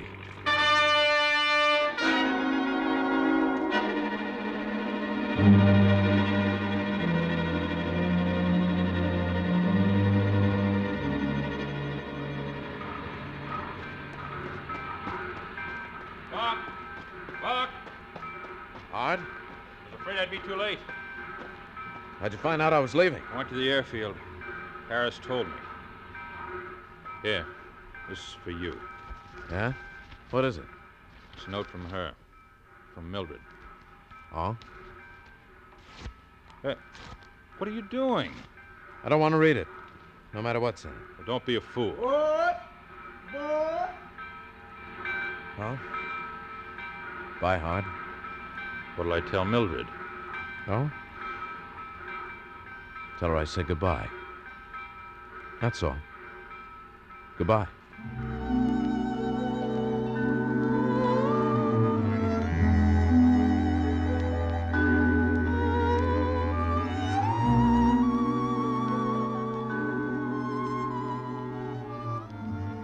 And that's all. They got a kid now, Howard and Mildred. Boy of six. Howard wrote me. Months afterward, the letter caught up with me. You know, I'm the kid's godfather. Funny to have a godfather that's never seen you and that you'll never see.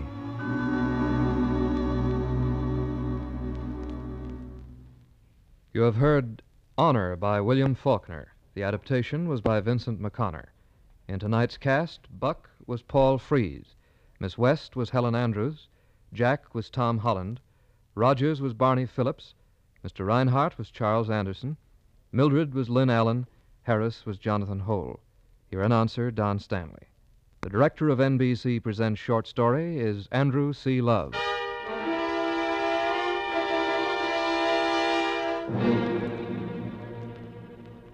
Be with us again two weeks from tonight at this same time as NBC presents Short Story.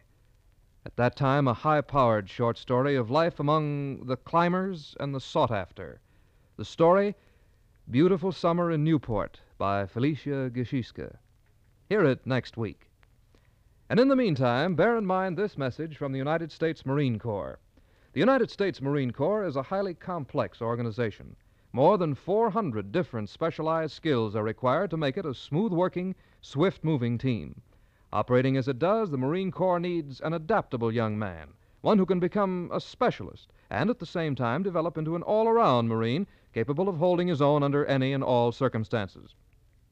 In assigning his duties, his superiors are careful, taking into consideration his personal capabilities and aptitudes. The Marine is offered the opportunity to learn a great variety of skills. Soon he finds out that he can get along anywhere, that he has learned how to cope with almost any problem that he's likely to meet. A Marine's confidence and self sufficiency represent a tremendous asset, not only to him, but also to his corps and his country.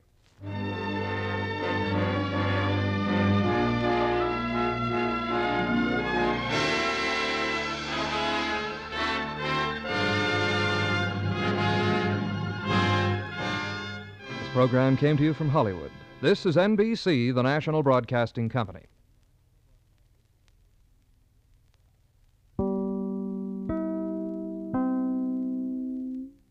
NBC short story with Honor, based on a story by William Faulkner, one of the most influential of American writers.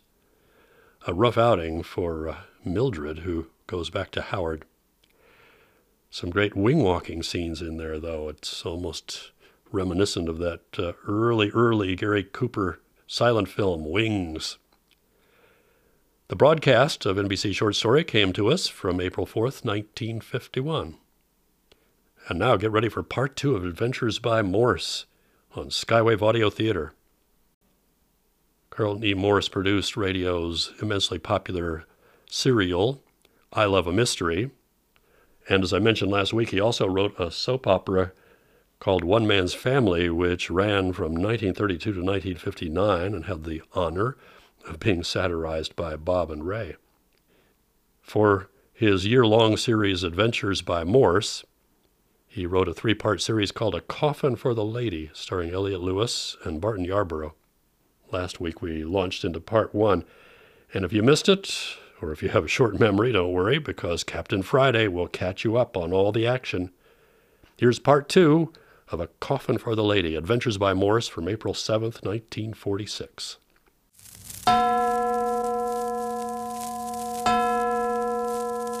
Adventures by Morse.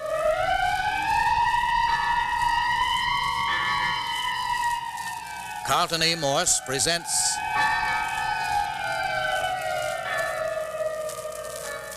A Coffin for the Lady, featuring Captain Friday. If you like high adventure, come with me. If you like the stealth of intrigue, come with me. If you like blood and thunder, come with me.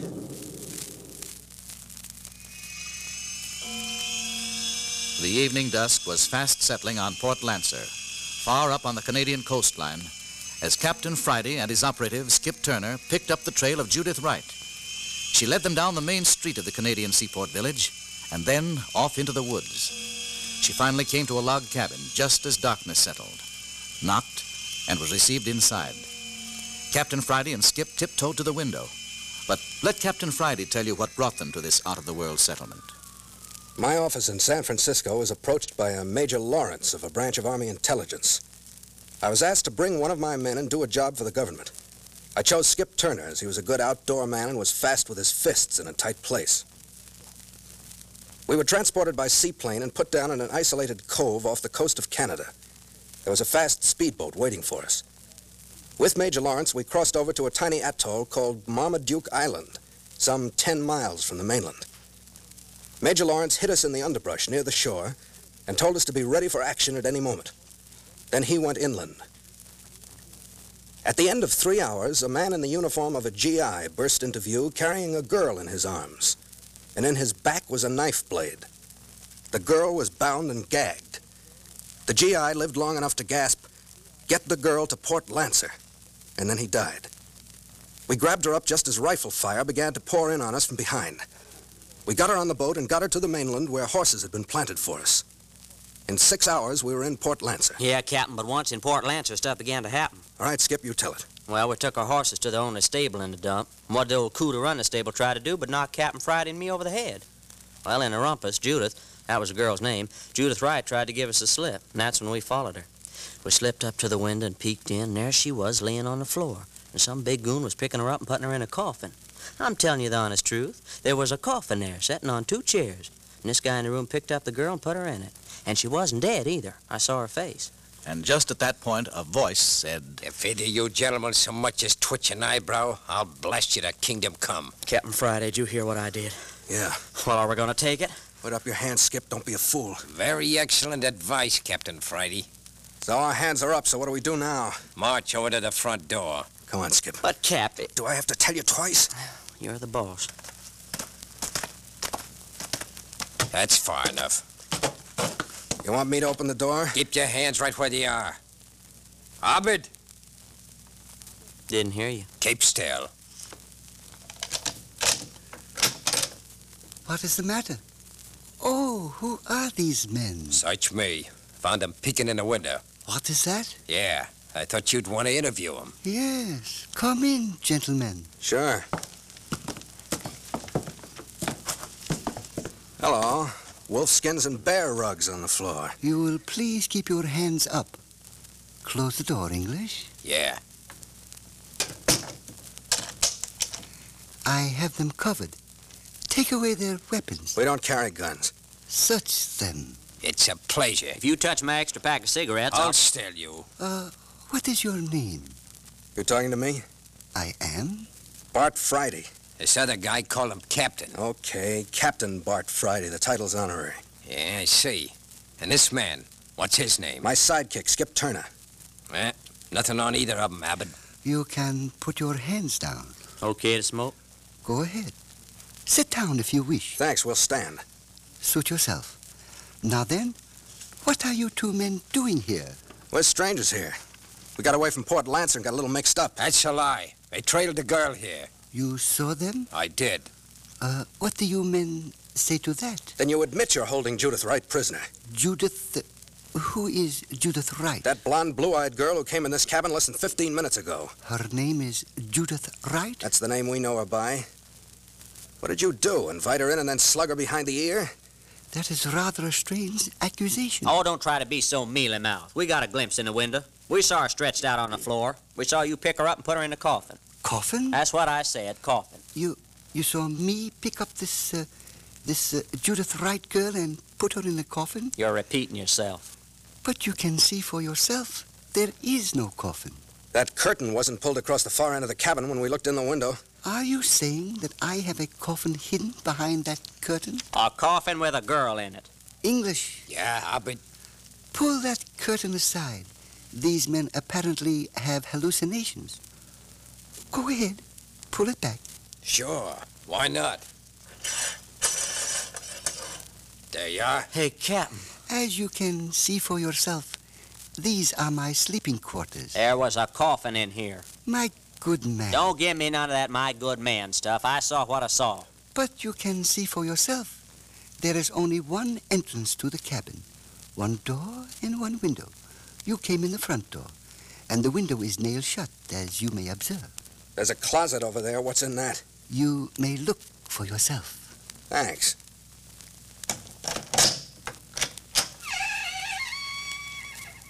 Yeah. What's in there, Captain Friday? Canned goods. Looks like you're planning to hole up for the winter. Does that satisfy you? Oh, you must have done it with mirrors, or else we were mistaken. We saw what we saw. English. Yeah, I'll be... Tie them up. With pleasure. Here, put your hands behind you. Captain, are we... Put your hands behind you. Better do it, Skip. Oh, the way we get pushed around. Look, how would you like to be a limp body on the floor? Put your hands behind you, or I'll give you a headache with the butt of my gun. Yeah, yeah that's better. But I don't have to, like... Hey, you don't have to cut my wrists in, too. Yeah, well, when I tie a man's hands behind him, they stay tight. yeah, those buckskin thongs don't hold you till you rot up. All right, now, you. Go ahead. Oh, nice and tame, huh? Well, that don't mean you're not gonna get tied up just as tight as your partner. You're cutting off the circulation, you know that. Yeah, uh, it's just a burning shame now, ain't it? yeah. Now what, Abbott? Take them out to the stable and tie their feet and lock them in. You want them gagged? Why bother? No one can hear them. All right. Okay, outside, you two. You coming, Abbott? No, time is getting short. You take care of them. Sure. I said, come on, you two. Close the door, Abbott. Now down the steps and take the path to the left around the cabin.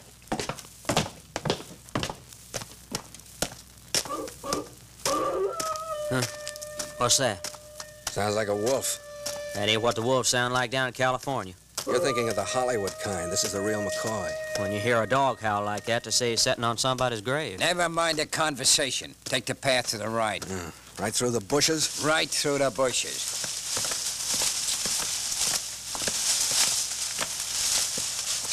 All right, hold it. Hey, there is a building back here. Hidden back here in the brush.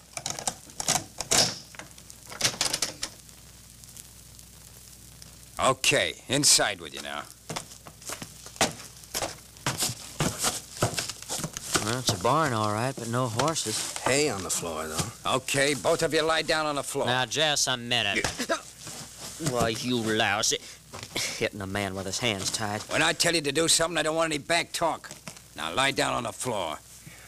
Come on, Skip. Yeah. Okay. All right, turn around your faces and stretch out. Great stuff. I just love being somebody's prisoner. Yeah. Put your feet together. Yeah. I'll lace your ankles together with this buckskin thong. Want you boys to be here when we get back. Why don't you just saw my feet off and be done with it? Yeah. Now you, feet together. You know, a person could freeze to death in a place like this overnight, this kind of weather. It's a thought. Yeah. Now you two boys just make yourselves at home. I gotta be gone.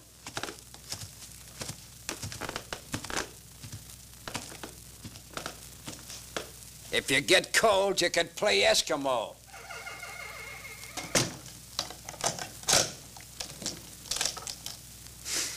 Now, I ain't this great? Listen, Skip.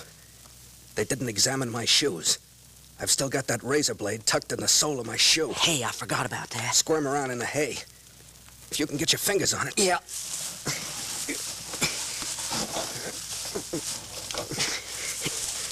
No, my left shoe. Oh. Yeah, that's it. All right. Run your fingers along the edge of the sole. With my hands behind me, tied so tight it. Oh, there, there, I felt it. Yeah. Can you pull it out? Now my fingers are so numb. I got it, I got it. Attaboy. Now, squirm around so we're back to back. Yeah. Then you can cut through my wristbands. Mm, yeah.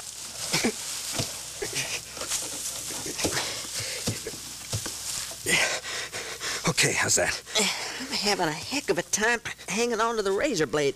It's so thin and my hands are so numb. Hey, hang on to it. If you ever drop it in this hay, we'll never find it.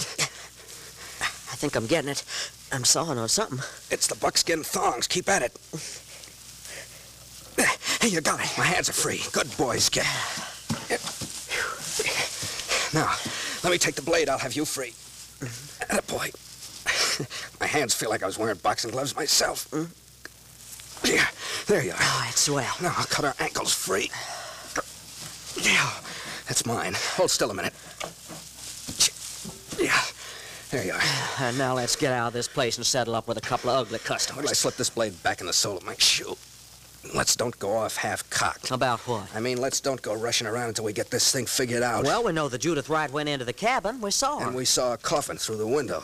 But neither Judith nor the coffin were in the cabin when we went in. They had to be. You got any ideas? No, were you? How about a trap door in the floor? Hey, of course. I think so, too. And I didn't like the way that Abed bird said they didn't have much time. Much time for what? Search me. Well, I think it concerned Judith right in the coffin. Well, then, brother, we better get out of here and fast. Okay. We'll work on the principle that there was a trap door and the girl was hidden below in the basement. How are we going to get out of here? Break down the door? Mm, can't make too much noise. Well, what else? There's no windows, and it'd take a coon's age to cut through these logs. Let's look around a minute.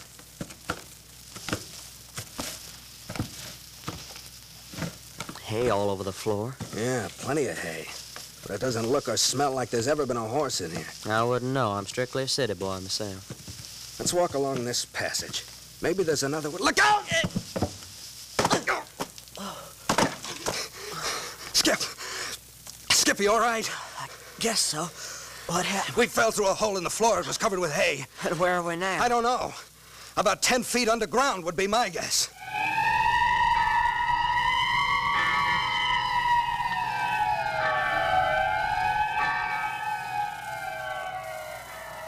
What has become of the girl in the coffin? Are Captain Friday and Skip in a trap? Or will this underground passage lead toward the solution of events? Is Judith Wright friend or enemy? And who are English and Abid? But more of this in just a moment. If we've fallen down an old well. Who'd dig a well under the floor of a barn? Besides, look. There's a passage leading off to the left. What do you mean, look? So black in this hole in the ground. I know it, but we can feel our way along. Yeah, and probably fall in some underground river and we never will be heard of again. A very sad state of affairs. Nevertheless, take hold of my coattail and keep close to me. You wouldn't have a flashlight on you. Never mind, I got a box of matches. Well, don't you think we ought to make a little fire and see what kind of a hole we got here? I already know. And keep your voice down. What's the matter? You afraid? Keep still. There's a light up ahead. Daylight? It was after dark when we fell into this hole, you dope. Oh, yeah. Well, what you guess it is? I think this passage is leading us back to the basement under the cabin. Hey, if that's the way it is. Come on. Make it easy on the footsteps. Yeah.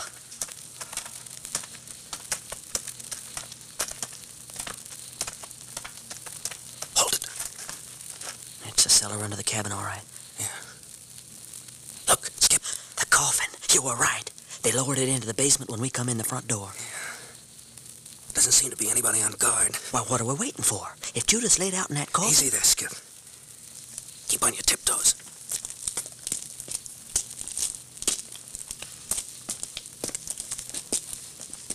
Nice cement basement they got here. Never mind. Captain Friday, they got the lid screwed down on the casket. You sure? Yeah, look. Just freshly screwed down. Uh-huh. Here's the screwdriver they used. Handle's still warm. You think the girl's inside? We saw them put her in. But she was alive. Hey, wait a minute. Hey, what are you doing? I just thought if she was alive in there. Hey, hey, you hear that? Listen. Try it again. Now listen. There it is. She's alive in there. Oh, them dirty. Here, give me that screwdriver. Can you imagine anybody cruel enough to bury a beautiful girl alive? Yeah, especially a beautiful girl. Yeah, especially a... Okay, okay. what are you doing? Yeah, found another screwdriver. Quicker, we get that lid off. Yeah. I got two of them out. Come out easy. Just freshly screwed in. Trouble is, I don't get the idea.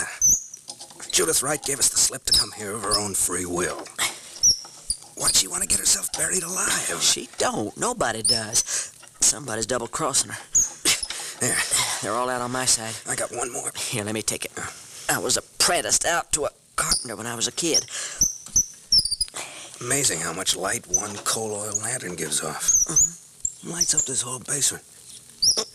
You got it? Yeah. Now let's slide this lid off. Okay. Up with it. Heavy. Yeah, easy. Okay, that's enough. Who are you? Hello, Judith. The Marines have landed. You? It is you? Yes, Miss Wright. Who did you expect? You fools. You unutterable meddlesome fools. Hey, now. Here, let me help you out of that casket. You keep your hands off me. You keep away from me. You mean you like it in there? They said you were prisoners. How did you escape? Well, we're like that. If Houdini could do it, Skip Turner and Cap Friday can do it. Oh, this is rather ridiculous. Look, do you mean to say you refuse to get up out of that coffin? All I tell you is go away. We're supposed to be protecting you. I do not wish protecting. You mean you just want us to go away and let them bury you alive in peace? Is that it? Bury me alive? Is that what you said? Bury me alive? Well, that's usually what they do with folks they put in caskets, ain't it? Bury 'em. I never heard such crazy talk in my life. What's your idea of what they're going to do with you, Miss Wright? That I do not wish to talk about. But you don't expect to be stowed away in the ground. Stop talking about things like that. I... Oh, Huh? What's the matter? If either of you men move, Uh-oh, here we go again, our friend Abid. be quiet.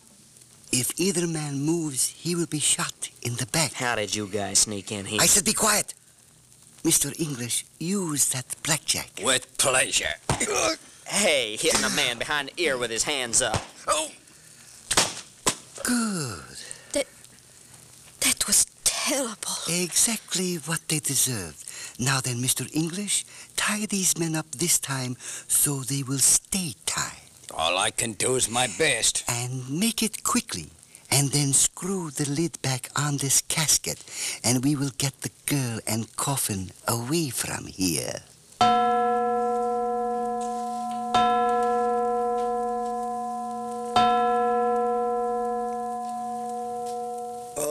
Oh, oh. My head. Skip. Skip, wake up. Skip, wake up. Come on. He didn't hit you that hard. Oh, what fell on me? They sapped us with a blackjack. Huh? Oh, oh yeah. Oh, what a head I got. And more than that, we're cinched up again with buckskin thongs. Oh, just let me lay here and die. Come on. You gotta use that safety razor blade again. You think you can get it out of the sole of my shoe? Where are we? In the Basement of the cabin. Laying on this cold cement floor ain't gonna help my arthritis.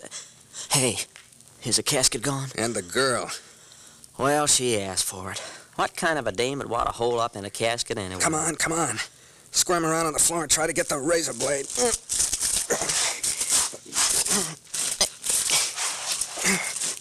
How's that?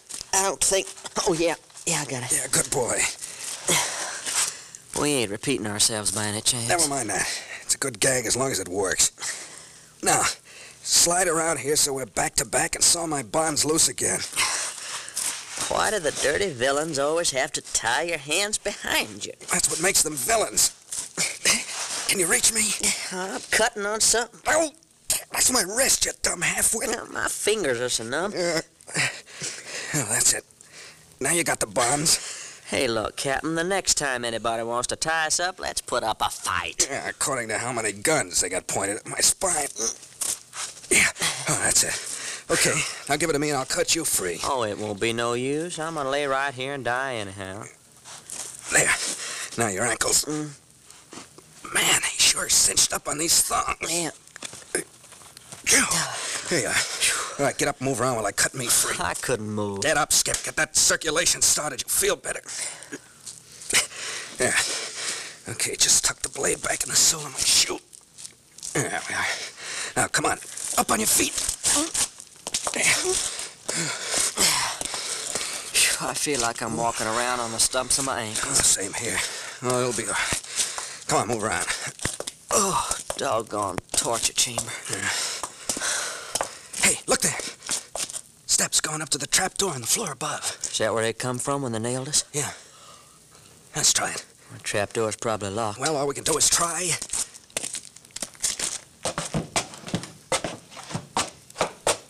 I still ain't got full control over my feet. Yeah, circulation's beginning to take hold. Now, just a minute. Hey, the trap door's unfastened. Yeah, it seems to be. Up we go. Yeah, there it is. Okay, come on up.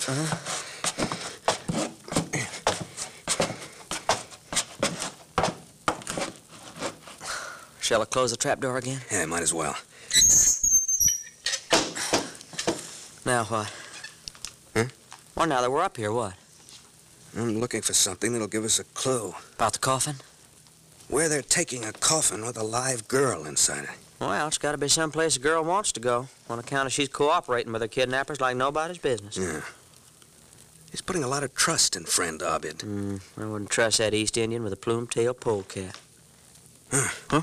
What you got there? Never mind. Come on. You mean outside? I mean down at the waterfront. Come on. What's down at the waterfront? That's where they've taken the girl. You mean they're taking her down and dumping her in the harbor? Don't be so dumb. There's a steamship in the harbor. We heard the whistles earlier tonight. Stowaway. That's what this is all about. She's going aboard in a coffin as a stowaway. Well, one idea has penetrated that thick skull anyway. Well, Come on, if we cut through this underbrush, we'll save a little time.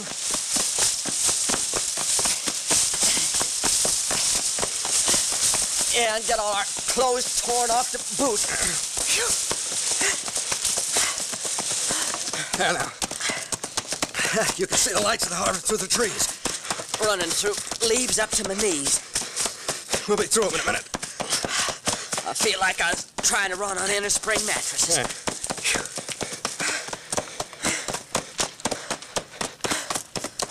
Here we are.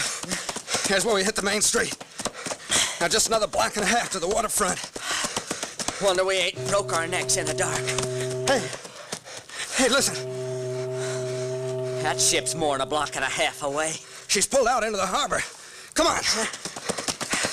You mean the boat's gone with our babe in the coffin? Well, what did it sound like to you? Well, maybe she missed the boat, too. Oh, you're a great help. Hey, there's a group of people down on the wharf. They got the floodlights on. I'm more interested in that searchlight out in the bay. That's our ship pulling out. Hey, hey, let's ask somebody if the casket went aboard, huh? Hey, hey, you, did they take... Well, if it ain't Mr. English. How did you two men... Never mind about that.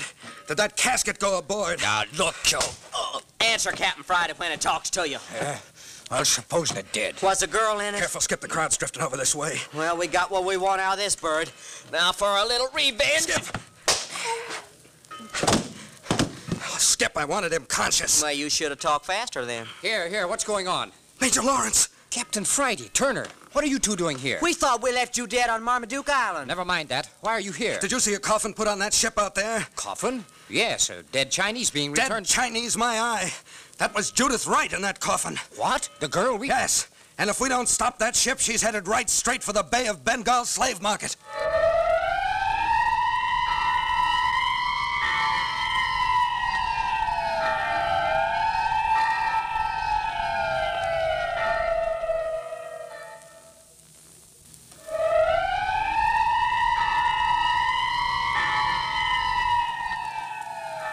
Headed for the Bay of Bengal slave market. What does that mean? Why is Major Lawrence of military intelligence interested in this headstrong Norwegian girl? And why is she so anxious to put herself into the hands of unscrupulous persons? The answers to all these questions will be given next week when you will hear the closing episode of A Coffin for the Lady, the new series in Adventures by Morse. Listen next week at this same time for episode three, entitled The Deepest Grave in the World. This is a E. Morse production.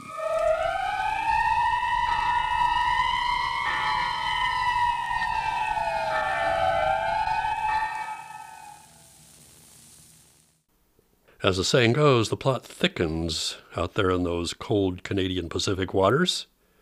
Can Captain Friday and Skip Turner save the prickly Judith Wright from the Bengali slave market?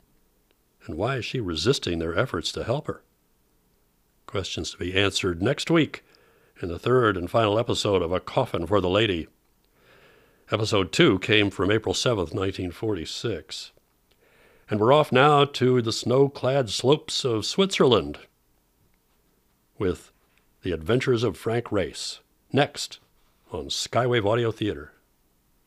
The title of the series gives you the picture. Although Frank Race did investigate cases of insurance fraud, he was as much an adventurer as a detective, and a very self confident adventurer at that. I don't think he ever has a misstep, does he? We'll be listening this week, and maybe you'll hear one. I doubt it, though.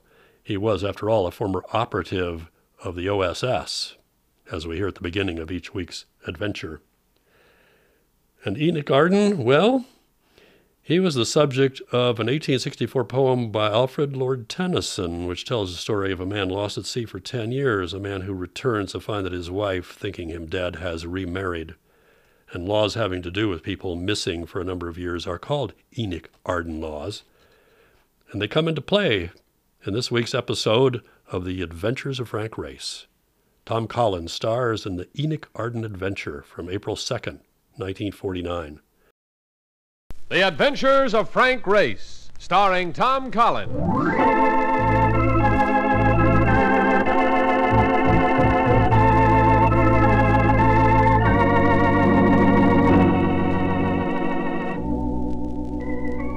The war changed many things the face of the earth and the people on it. Before the war, Frank Race worked as an attorney, but he traded his law books for the cloak and dagger of the OSS.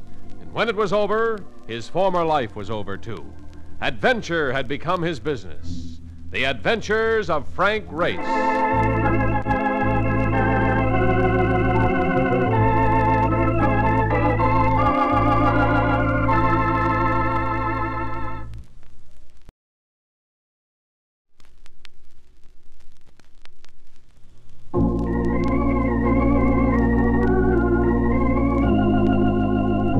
And now we join Frank Race for the Enoch Arden adventure.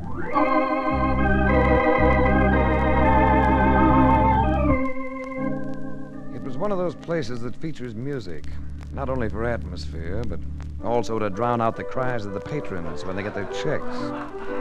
Mine was a mellow mood. I expected to be joined at any moment by a creature both feminine and alluring. So I was settling myself for a gentle and interesting evening when. But I cannot admit you, monsieur. Hey, Race, tell these guys you know me, will you? Uh, don't make a scene, Henri. Let the gentleman in. There, you see, wise guy. Wise guy. Well, what's the pitch, Mark? I got a dame in a cab. She wants to see you. Why didn't she come in? She's supposed to meet me here. Huh? You expecting a dame? You don't think I'd go white tying to dine alone, do you? Uh, I got me a feeling the dame in my cab ain't the one you're expecting. Blonde, statuesque, rather beautiful. Uh-uh. Redhead, stacked, completely a pip. That good? Mm-mm. All right, you sold me. Henri, Uh, you wish something, Monsieur Race? uh, there'll be a lady seeking me. I've, um, I've been taken suddenly ill. Ill? Y- You'll make it convincing. Hmm? Oh, but of course, Monsieur Race. You are dying. To steal a phrase from Mark, the lady in the cab was a pip. I had a look at her while lighting a cigarette. I held the match until it almost burned my fingers. Then I sat back to await developments. I'm Hillary Stewart. I have a personal problem that I think you could help me with, Race. A matter of insurance. The policy's for half a million dollars. Something tells me the insurance is on your husband's life. Yes. And at the moment he's alive? I don't know. You see, Race, I'm I'm 26 years old. I was married eight years ago. Almost seven years ago, my husband disappeared. Disappeared? Just disappeared. Police had the case. There was a lot of publicity, and Oh, yes, yes, I remember. Martin Stewart, senior partner in the importing firm of Stewart Romick, wasn't he? that's right. And in this state, when a person's been missing for seven years, He they may be declared legally dead under the Enoch Arden law, which would make that little insurance policy of yours payable. you cover ground quickly, Mr. Race. Half a million dollars, I'm afraid I can't see where you'd have any problems. Do you think the insurance company will be inclined to pay all that money without investigation? No. I think they'll investigate all over the place.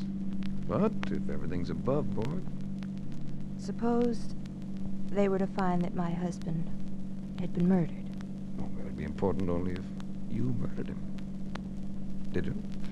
That's what I mean. That's why I want you to look into the affair for my protection. Will you take the case? Have dinner with me. Coax me a little. I'd like that, but I can't. Not tonight. Tomorrow, perhaps? Let's drop the perhaps. All right. And now, if I could be transferred to another cab, I must go home. Well, we'll take you home. Where to? Sumter Terrace, 1450. Sumter Terrace is an exclusive district. One of those streets where tall, thin trees line the curbs and short, fat women parade their dogs. There was a man standing before the entrance to number 1450 as I escorted Hillary Stewart up the steps. She spoke to him. Hello, Gary. Uh, I'm sorry I'm late. I've been waiting an hour. I'm truly sorry. I'll go in and get ready right away. Thanks a lot, Mr. Race. If you'll call for me. Tomorrow. I'll remember. Her go into the building, then I turned toward Mark in the cab. But I didn't go toward them. Gary was there on the steps, blocking the way to the street. Stay away from her, understand? Now you're making me very sad. It's practically an engraved invitation to come back. Yeah? And what's this? His punch nailed me to the wall of the building. His outline danced in front of me as I fought to breathe, to stay upright. I was conscious of his grinning at me, an ugly grin. Then he pulled the door open and went inside. Hey! Hey, what went on there? What, what goes on, Race? You hurt? Well, just embarrassed, Mark. Yeah, I'll be all right. In a second. I thought I saw him throw a snake punch at dirty Lothar. No good. What'd he slug it? When I digest my food. I went inside. I'll go in and beat his brains. No, not now, Mark. I can take care of myself. I have an idea we'll be seeing him again.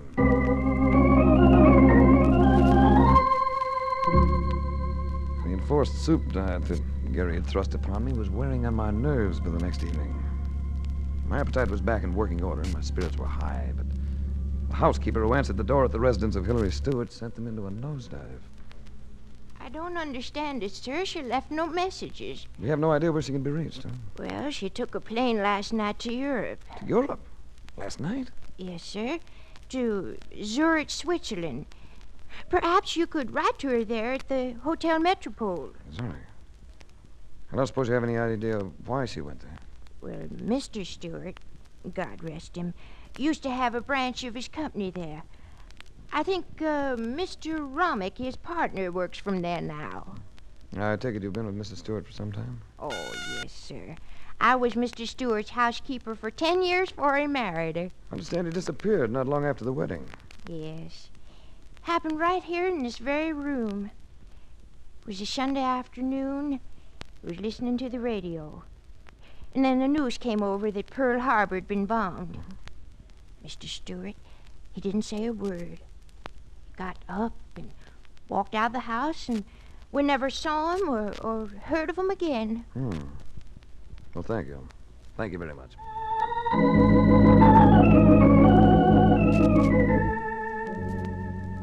With Hillary Stewart running out on me, my first reaction was an impulse to flip the whole thing. I can do without women to play games, even glamorous redheads. But I thought of her playmate Gary and that sneak punch, and decided that I had to see that boy again. The way he'd acted made me certain I'd find him wherever I'd find Hillary. I played a hunch. I went into a phone booth and called several of the bigger life insurance companies. And I hit the jackpot when I spoke to Steve Watson, vice president in charge of claims at Columbia Life Plan. Yes, Rice. We issued the policy on Stewart's life. Why? Well, I just think the claim's a little fuzzy. Hmm? I'd check some more before paying off. Oh, I wish you'd have told me that a little bit sooner. Claim was paid off in full yesterday. Yesterday? That's right. But she'd already collected when I met her. Hmm? Was that Rice? Um, nothing, nothing, Steve. Wait a minute. You got something on your mind. Spill it. Hey, look, Steve, let me throw you a proposition. I think that claim's off base. Let me look into it. And if I come up with something, I'm working for you. And if I fail, I'm on my own. That's the deal. Where can I reach you? Make it care of American Express, Zurich, Switzerland. Switzerland, land of peace and comparative plenty, nestling in the heart of a war torn and starving continent.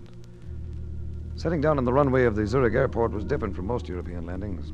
There were no bomb shattered buildings, no rubble choked streets. Mark and I smudged the register at the Hotel Metropole. I found Hillary Stewart's name in the book, but she wasn't in, so I left Mark at the hotel and located the office of Stewart Rummick.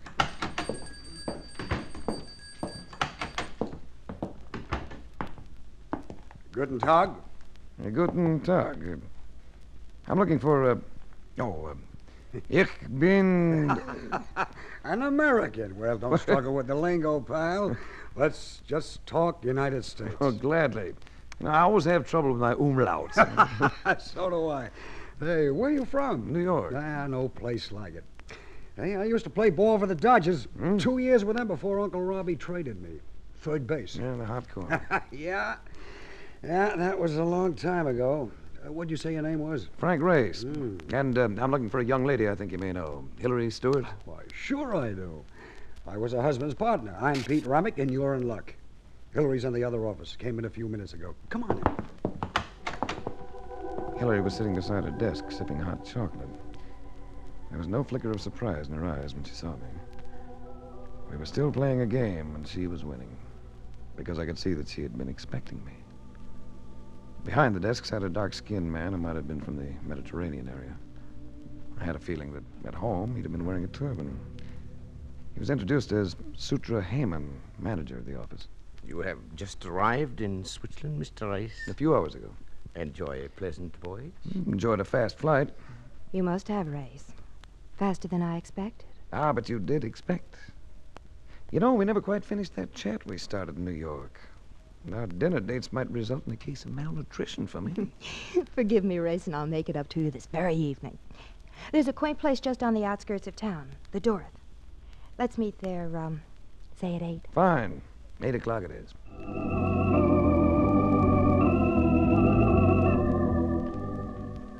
The Dorth is the kind of place you dream about. It had all the old world charm, along with candlelight and exquisite linen and fine old silver. The place did something extra for Hillary's eyes. And it was difficult not to forget that this lovely creature was a very dangerous companion. Oh, oh, I'm enjoying this enormously, Race. It's the sort of place I'd enjoy spending every evening with someone like you. After I get the insurance money. Well, You must be suffering from amnesia, child. You've already received the money. Oh. You can put away that fetching stare, Ducky. I got my information from the insurance company. All right, Race. I guess I should have given you my confidence in the first place. I'm listening. I engaged you, Race, because I'm afraid. Of what? Being murdered? By whom? Gary? Romick? Heyman? I don't know. Perhaps my husband. Perhaps he really isn't dead. Oh, Race, I'm a coward, and the money only gives me more to fear. You're not silly enough to be carting half a million dollars around with you. No. No, I cashed the check, but I put the money in one of those rental lockers at LaGuardia Field before I came over. Here. Here's the key that opens that locker, Race. I want you to keep it for me. You want me to keep it? I don't know why, but I'm convinced that getting rid of this key is my only chance of staying alive. Yeah, that's a very sweet thought. Now we can stop worrying about you, but uh, what about me?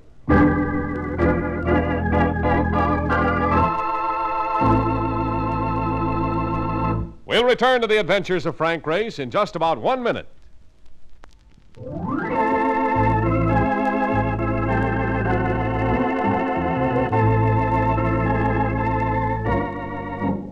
And now, back to the adventures of Frank Race. Waited for somebody to make a play, but nothing came. Until I got an invitation from Sutra Heyman to take part in some winter sports at a chalet he owned above Snowline. Inside the chalet, there was a roaring fire in every room. Romick was there, and so was Gary and a few other people I didn't know. But Heyman didn't bother with introductions. He showed me up to my room, and he came in too. Closed the door. There is a small balcony outside the window, Mr. Race. But do not become overly enthusiastic about the view. There is a sheer drop of almost 1,000 feet. You didn't come in to tell me that. Merely polite conversation. A prelude to more important things. What's on your mind? Hilary Stewart. In what way? I'm in love with her. I want you to leave her alone. So you invited us up here to spend the weekend together. Rotten planning. I have several plans. Some of them pleasant. And the others? Most unpleasant. They do not come within a thousand feet of being pleasant. What do you want? The girl or the money? Because if it's the money, you have to deal with me. What do you mean? Stewart's insurance. Half a million dollars. It's locked up, and I've got the only key to it.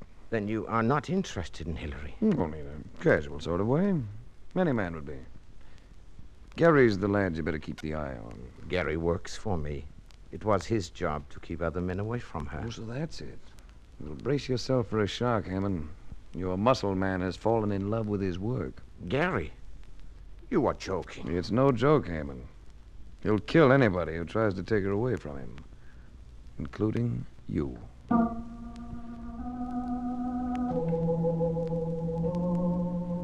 After planting the seed of doubt within Heyman, I went to bed.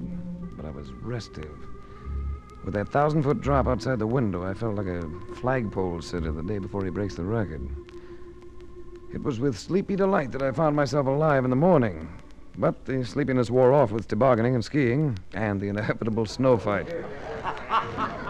Ouch! Whoa! Watch him, Race.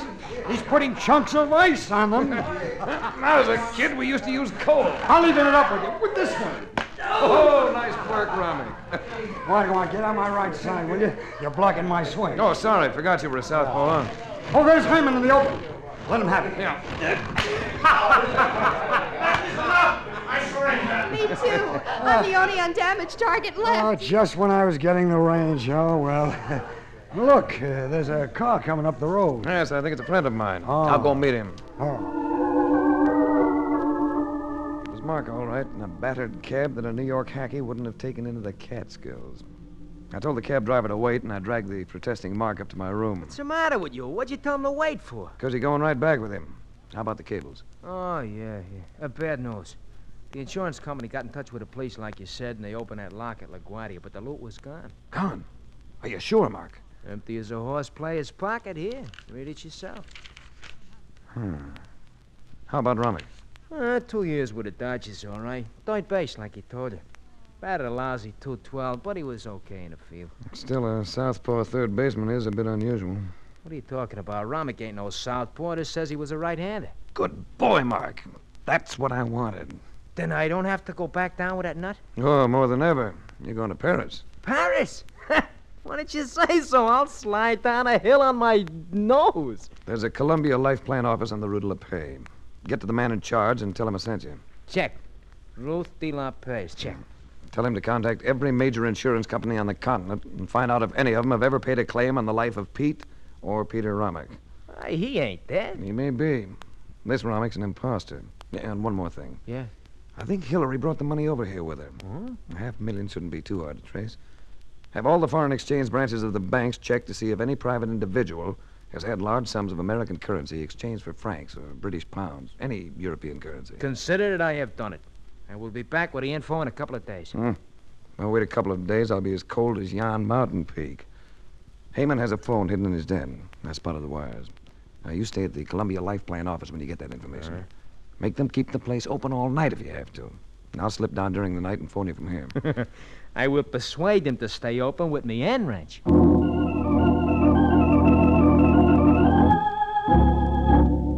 I had less time than I thought. It was in their eyes at lunch. There was a lot of nervous tension around that table. Another very obvious thing was that all the other guests, with the exception of Hillary, Romick, Gary, and of course Hammond, had suddenly left for other places and other company. You are not eating well, Race. I should think the sports would sharpen your appetite. He goes on diet sometimes. He loves soup. Well, I'm not much of a lunch hound. Neither is Hillary. Maybe we need more exercise. Walk? I think I'd like that. Excuse us? Of course. Sure. The snow was beautiful and deadly. Deadly because you left a trail behind you with every step. It was no use trying to hide. There was no place to hide. Hillary knew it too because. Race. Oh, Race. Hey, hey, take it easy. Hold me, Race. I'm frightened. One of them's going to kill me. Why you? I've got the key.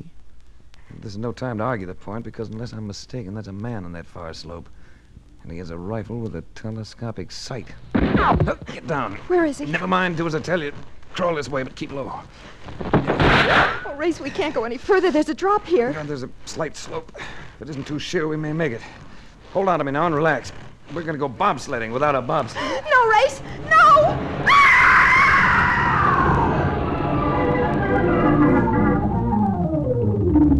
We hit the bottom. It was touch and go, but it was a little extra distance on our side. But we had to keep moving. At least we had darkness to cover us. Then we rested, but not for long. I was trying to figure out a way to work back to the house and keep my telephone rendezvous with Mark when. Race. Race, look. Yeah, following the trail with torches. Tenacious, aren't they? Only two lights, though. Hmm. Somebody isn't playing. Race, you can hear me. Don't answer him. Well, thanks for the advice. Think I like to play clay pigeon? Answer me, Race, or I shall have your friend call you. You don't think I let him get back to Zurich, do you? He's got Mark. Your friend wants you to join us here. I will let him tell you. Don't be a sucker, Race. Keep going. Are you? I'm sorry, Hillary. All right, Hammond. Gary. You've convinced me. Bargain with them, Race. They want the key. Very pertinent suggestion. Yeah, listen, Hammond. Before I make a target of myself, remember, I'm the only one who knows where that key is. I am aware of that, Race. Lead me to it. Then Gary will hold you and your friend for 48 hours, after which you will be released. Get lost, Race. Get lost. All right, Hammond, but make Gary lay off. You can stop him by walking toward our torches. Here we come.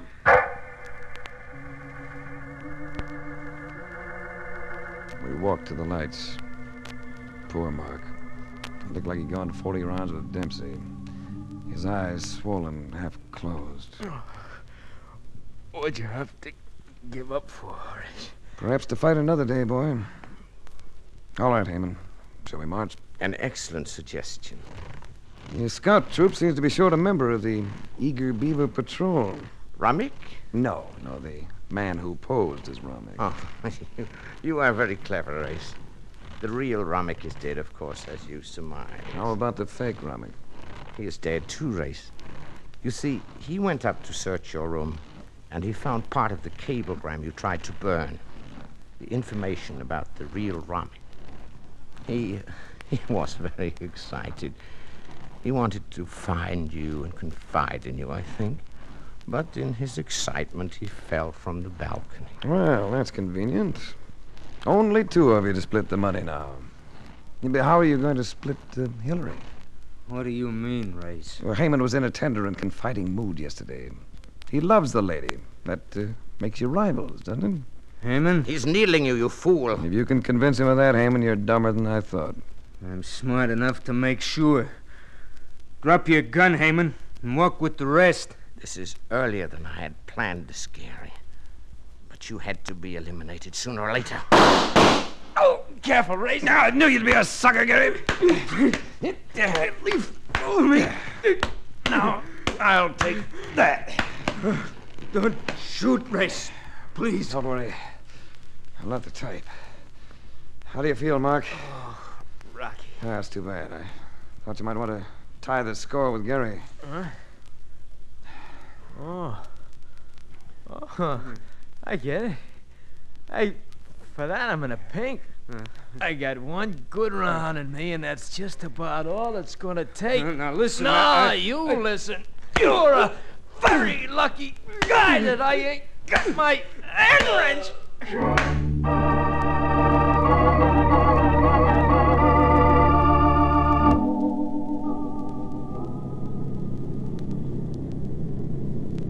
what do you know? Boy, look at all that ocean under us, will you? well, I'd be glad to see New York again. hey, what do you suppose them Swiss guys will do to that Gary? They murdered Heyman. They have laws. Good ones. You saved my life, Race. I'm very grateful. You'll pay for it. Of course. I'll pay you well. Are you sure the insurance company will close the case when we've told them everything? When we've told them everything, yes. And as soon as they locate and attach the money, wherever you banked it in Europe. But I don't understand. And you've yet to be tried for being an accessory to your husband's murder. Holy smokes, Rice, what do you... You made a big mistake, Hillary. You were the only one who knew the money wasn't in the locker. Or Heyman would have shot me on sight without trying to get the key. That's not true, Race. Oh, yes, it is, Ducky. You were all in it together. You, Heyman, and the others. Heyman was easy to tag, too. You know, the manager of a branch office of a bankrupt firm wouldn't own a Swiss chalet, equipped with servants, unless he had private means. Like the money from Romick's insurance. That doesn't mean that I had it any. It means you were greedy, Ducky. You didn't want Heyman to cut in on your half million. But, Race, why would I have called you in if I had anything yes, to. Yes, just so you could ask that very question. You knew that I would be the perfect alibi in the eyes of the insurance company. It would have worked, too, beautifully, if you hadn't taken that money out of the locker. You're not going to send me to prison, Race. Never! Never! Race, she's getting away. 20,000 feet with all that ocean down there? Relax, Mark. She isn't going far.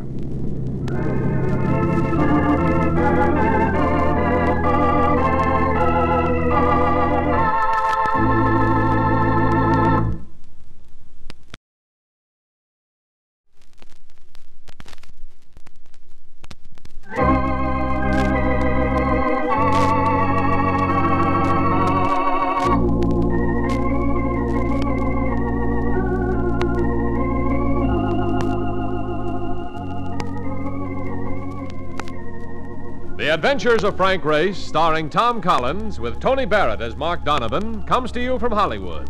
Others heard in tonight's cast were Michael Ann Barrett, Tom Holland, Charlie Lung, Mark Lawrence, and Paul Frees. This series is written and directed by Joel Murcott and Buckley Angell.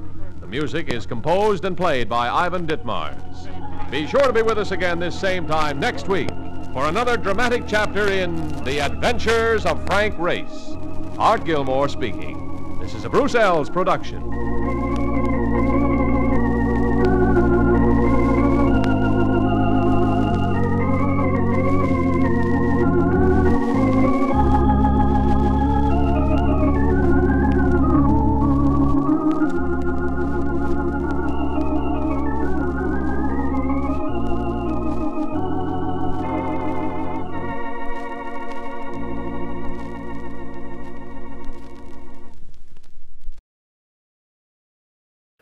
Twist at the end there, and uh, nowhere to go for the perp, who was also the client. That was The Adventures of Frank Race, with the Enoch Arden Adventure starring Tom Collins in a broadcast from April 2nd, 1949. And we'll go to that futuristic year, 1965, for science fiction from Dimension X. It's next on Skywave Audio Theater. Science fiction was really coming into fashion on radio and TV by the 1950s, and one early purveyor of it was Dimension X. I guess 2000 plus beat it by a few months, but Dimension X certainly uh, is better known today. It produced its first 15 of what turned out to be a total of 50 episodes live, the rest being pre recorded for broadcast. The series opened with The Outer Limit, Ernest Kinoy's adaptation of Graham Doar's story, published in the Saturday Evening Post just three months before Dimension X picked it up. A story that touched on a theme that would reverberate through science fiction for decades. This is the debut episode of Dimension X, taking us to that futuristic year of 1965 in a broadcast from April 8th, 1950. Adventures in time and space, told in future tense. Dimension X!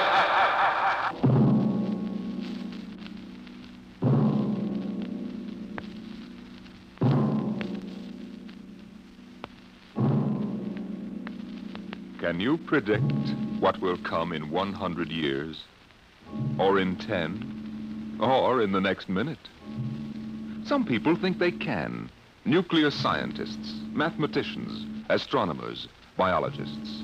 They'll predict the shape of the future. Why? Because they make the future. Because they see beyond the known dimensions of time and space into the unknown. Dimension X. We go ahead now in time to 1965. We're on a vast concrete runway set in the desert of the southwest. A giant metal ship stands before us, prow pointed for the stars. And in five minutes, the signal will flash and it will tear up through the atmosphere to the outer limit. Attention.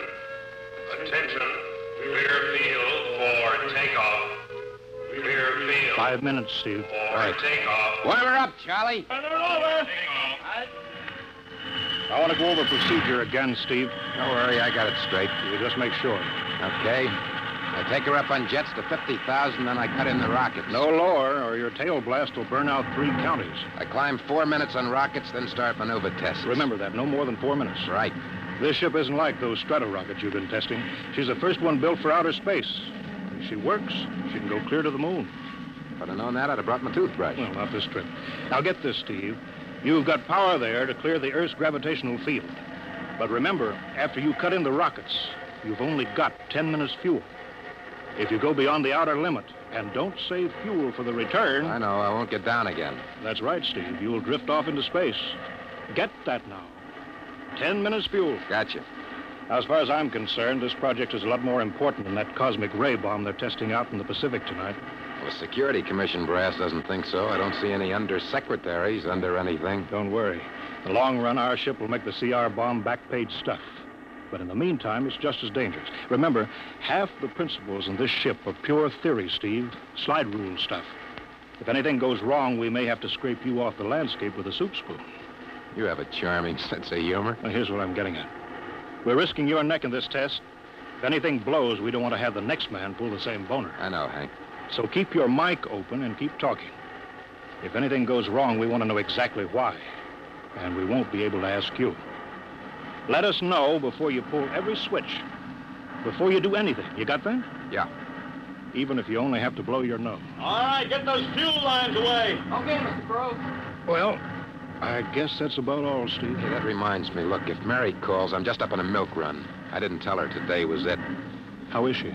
She's okay, but she's due about now, and I don't want her to be nervous. Hey, I didn't know the baby was that close. Yeah? Steve, I, I really ought to be sending a single man on this job. What, and cut me out of a soft paycheck? Forget it, Hank. You know, you can't get anybody else who can take 15 G's acceleration when those rockets cut in. Yeah, I know. It's time, Steve. Yeah. Well, see you later. Don't worry, Hank. I'll sweat for both of us. Button her up, Charlie. So long, Hank. So long. We'll give you the light from control.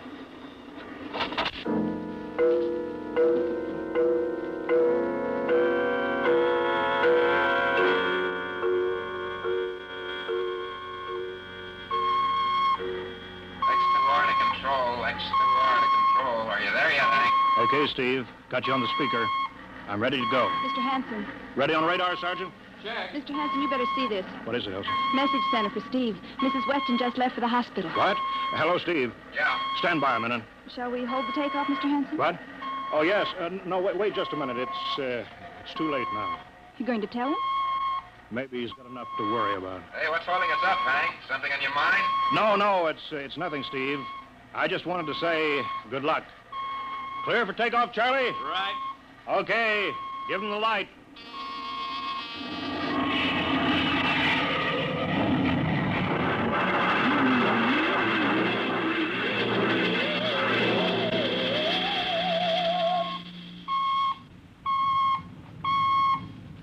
Right, Steve, I'm reading you clear. I'm at 40,000. Airspeed 600. She's running fine. Soundproofing works. There's a third degree waiver in the AGY pressure. Got that, Charlie? Check. Uh, dead center on radar, Mr. Hanson. 50,000 now. Cutting out the port jet. Now the starboard. I'm off jets. Airspeed dropping. Opening the rocket ports. Switch sticks a little, Charlie. Oxy alcohol pressure 350. All right, now I'm advancing the ignition key. Here goes rocket one.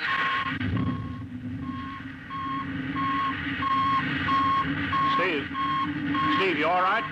Yeah. Feels like somebody slugged me with a sledgehammer. Airspeed now 1200. Here goes number two.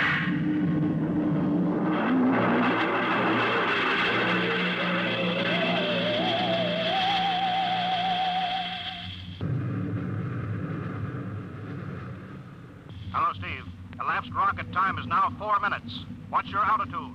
Over to you. Speed 4,400. Still climbing. Altitude 297 miles. All right, you're at the outer limit. Level off for maneuver test. You've got exactly six minutes fuel left. Okay. Starting a three degree left bank. Just a little sluggish. There, it's all right now. There's a low vibration someplace. Maybe the cockpit hatch. I'm straightening out. Five minutes fuel left. Now I'm starting a three degree. Ru- hey, What's the matter? What's wrong? there's something up here. Something shining. What are you talking about? There's something above me, Hank. I'm going to chase it. Steve, Steve, you're at the outer limit now. I can see it plain now. Steve, don't go any higher. You've only got four minutes left. You've only got. Getting static. I can't hear you, Hank. It's dead ahead now. Going to make a pass at it. Get a good look. Hey, it's swerving to meet me. It's dead ahead now. It's dead ahead.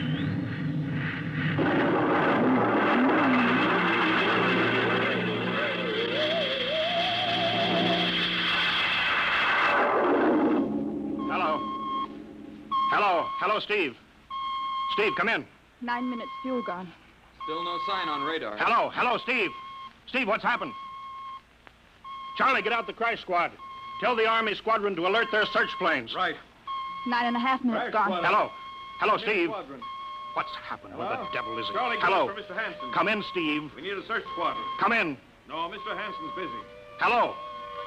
Hello, Steve. Hello, Steve. Ten minutes, Mr. Hanson. That's the end of this fuel.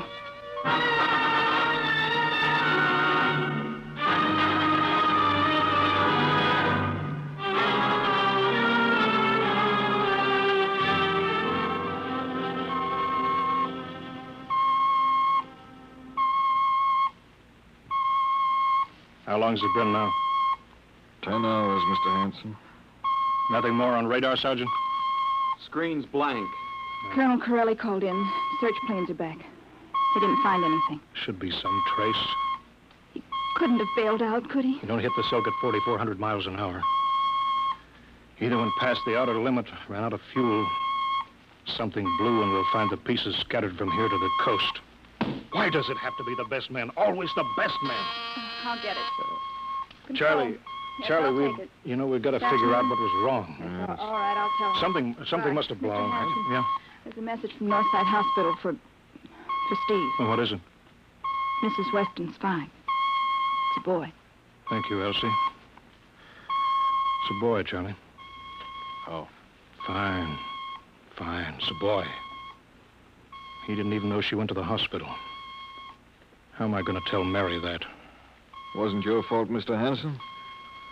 Ship had to be tested. Yeah, yeah, we'll build another one, and some other flying fool will shoot past the outer limit into space. Oh, I'm getting old, Charlie. You can remember when I used to take 'em up myself.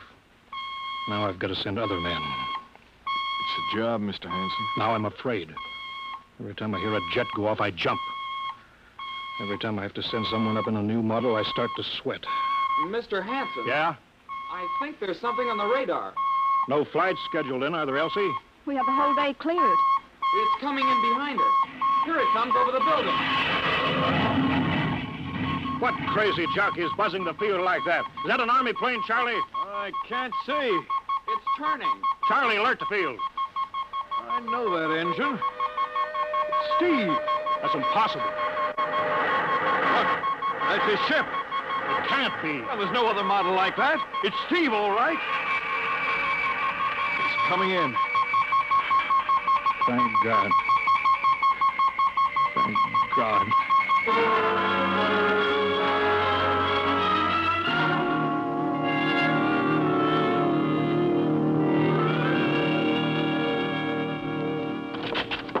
All right, sit down, Steve. The quicker we get this done, the quicker you get over to see Mary and the baby. Hank. Elsie, give the order to check and refuel the rockets. I don't want anybody in here till I get Steve's reports. Bury any calls. All right, let's have it. What the devil happened to you? Hank, does that cosmic ray bomb still go off tonight? What are you talking about? Straighten out, Steve. Where you been for the last ten hours? Listen, Hank, there's something more important. Come on, come on. I've got to get a report on the screen to Washington, so let's have it. I've got to know how you stretched ten minutes fuel to keep you in the air for ten hours. Now, one thing before I talk. Look, Have the Geiger men run over the ship before they refuel. What'd you run into? So help me, Hank, I don't know. But we better check and make sure it isn't radioactive. Elsie, add a Geiger report on the standard check. Steve, maybe we better have the doc look you over, too. No, no, I'll be all right. They said I'd be all right. They? Look, son, I know you've had a tough time, but we've had this field on the alert for ten hours. One of the Army boys cracked up looking for you, and he's hurt bad. So let's have the story. Let's have it straight. I don't know how to tell you. Hank, I saw something up there. At 300 miles? I chased something up there, Hank, and I caught it. Now, don't hand me that, Listen, Steve. I was cruising along, just starting the right bank, when I spotted something. It must have been going about half my speed. It was egg-shaped and smooth. I made a pass at it, and I was coming back for another, and then there was a humming sound. Humming? A sort of vibration. And I blacked out. I was headed straight for it at 4,400 miles an hour. I thought it was going to be the biggest smash since Hiroshima, and... I guess they were drinking that bottle. Never mind that, Steve. What happened? I came to inside their ship. Uh-huh. Steve, this whole thing has been a devil of a strain on you. I'm going to call Major Donaldson from the Army base. Ask him to sit in. Psychiatrist? Yeah, yeah, that's a good idea. Let him run his tests. He'll tell you I'm not kidding. Because, Hank, unless I miss my guess, I've just been tipped off to the way the world ends.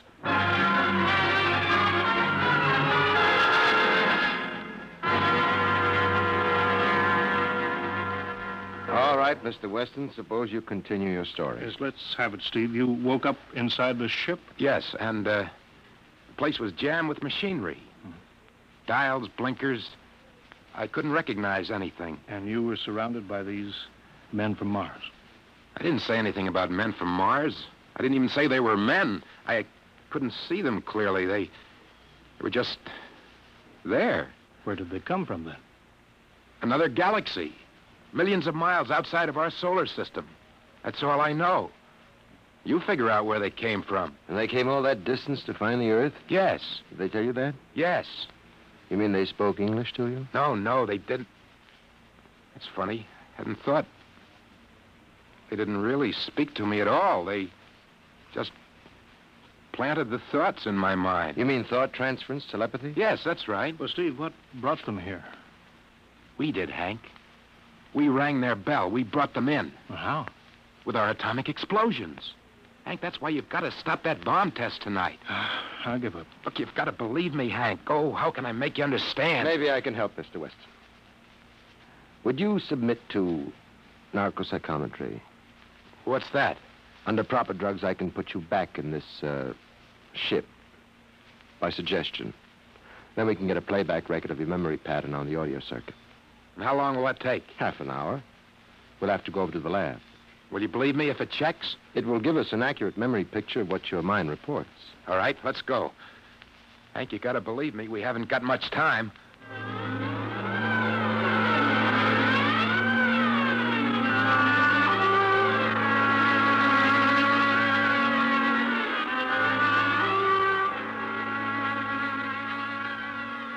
You should be getting drowsy now.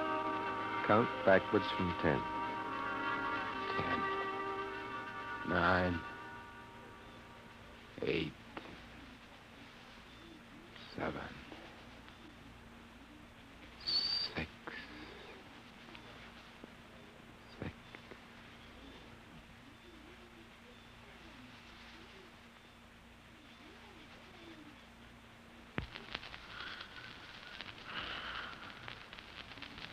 He's under.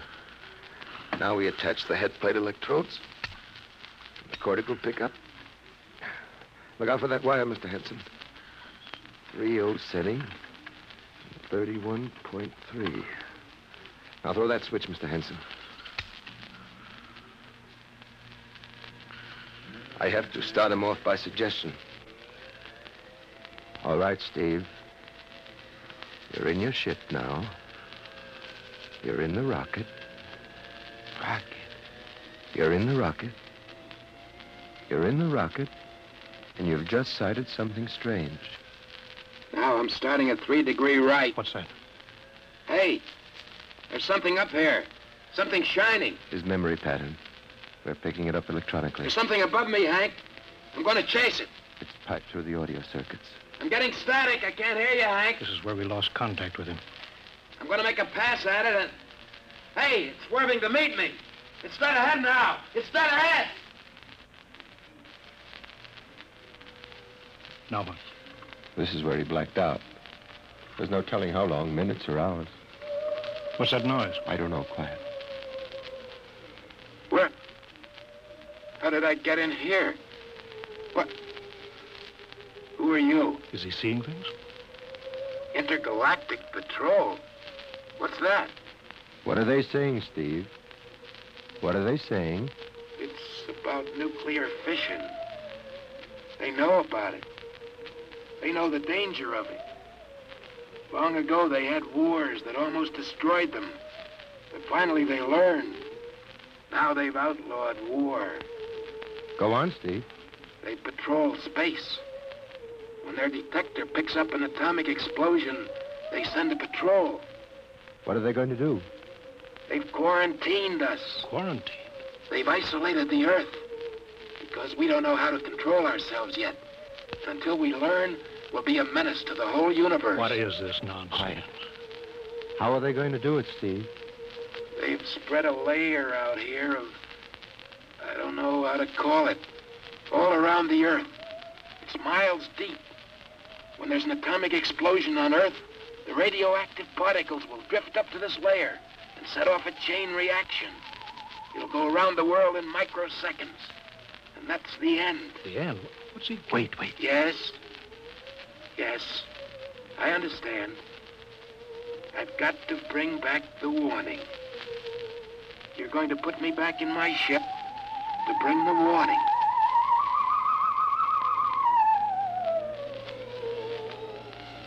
Now what? Blacked out again. I guess that's all. What does all that mean? It's what he remembers. Don't think that really happened. No, no. narcopsychometry circuits produce what he remembers. It just means that Steve believes this happened. I don't like Uh, to see this. Uh, I've seen too many tough uh. pilots snap. Steve is the best I've known. How bad do you think he is? Frankly, outside of the presence of this well organized This hallucination, there's no sign of unbalance. May not be too serious. If he had a more plausible story, I'd be inclined to believe him. Warning. Warning. Hank. It's all right, boy. Did you hear it, Hank? You understand? Sure, sure. We've, we've been quarantined. let me give you something to make you sleep, Steve. But Don't you understand? They fixed it so that if we set off one more nuclear explosion, that'll be it. Of course. Don't roll your sleeve down. You don't believe me. Now, take it easy, Steve. But the test tonight. They're setting off the CR bomb. Hank, what time is it? 1120. Well, it's scheduled for midnight. Hank, we gotta stop that bomb. Steve, let Donaldson give you the hypo. Hank, you've gotta believe me. I saw them. I got the warning. If we touch off that bomb tonight, it'll be the biggest galactic Fourth of July of all time. The whole Earth will go up like a Roman candle. April 10th, 1965, the end. Now, look, Steve, you better calm down. Don't you want to see Mary and the baby? You've got a new son, remember? Yeah, that's just it, Hank. I want to see my son. I want him to live.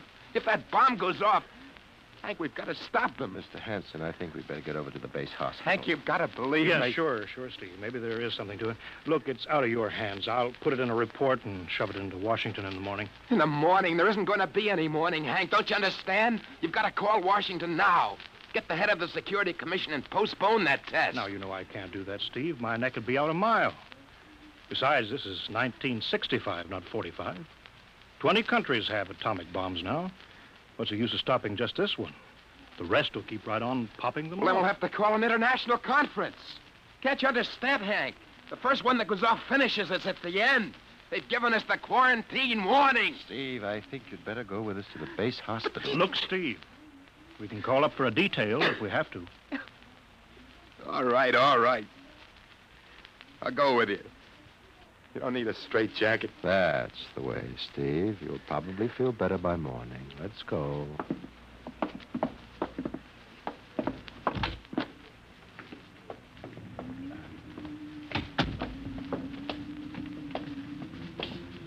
Well, Steve, tomorrow I'll drive you over to the hospital to see Mary and the kid. Sure.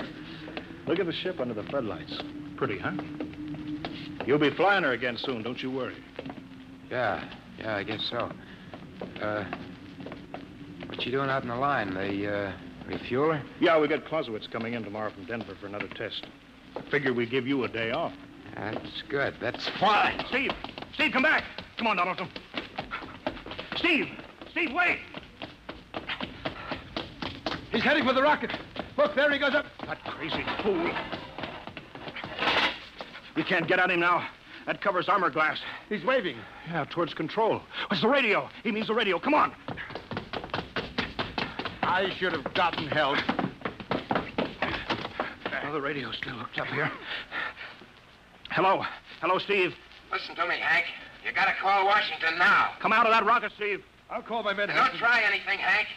They refueled the rocket for tomorrow. Take it easy, Steve. Listen, you know what'll happen when I fire the rocket tubes down here? Steve, don't. It'll burn out every building for five miles.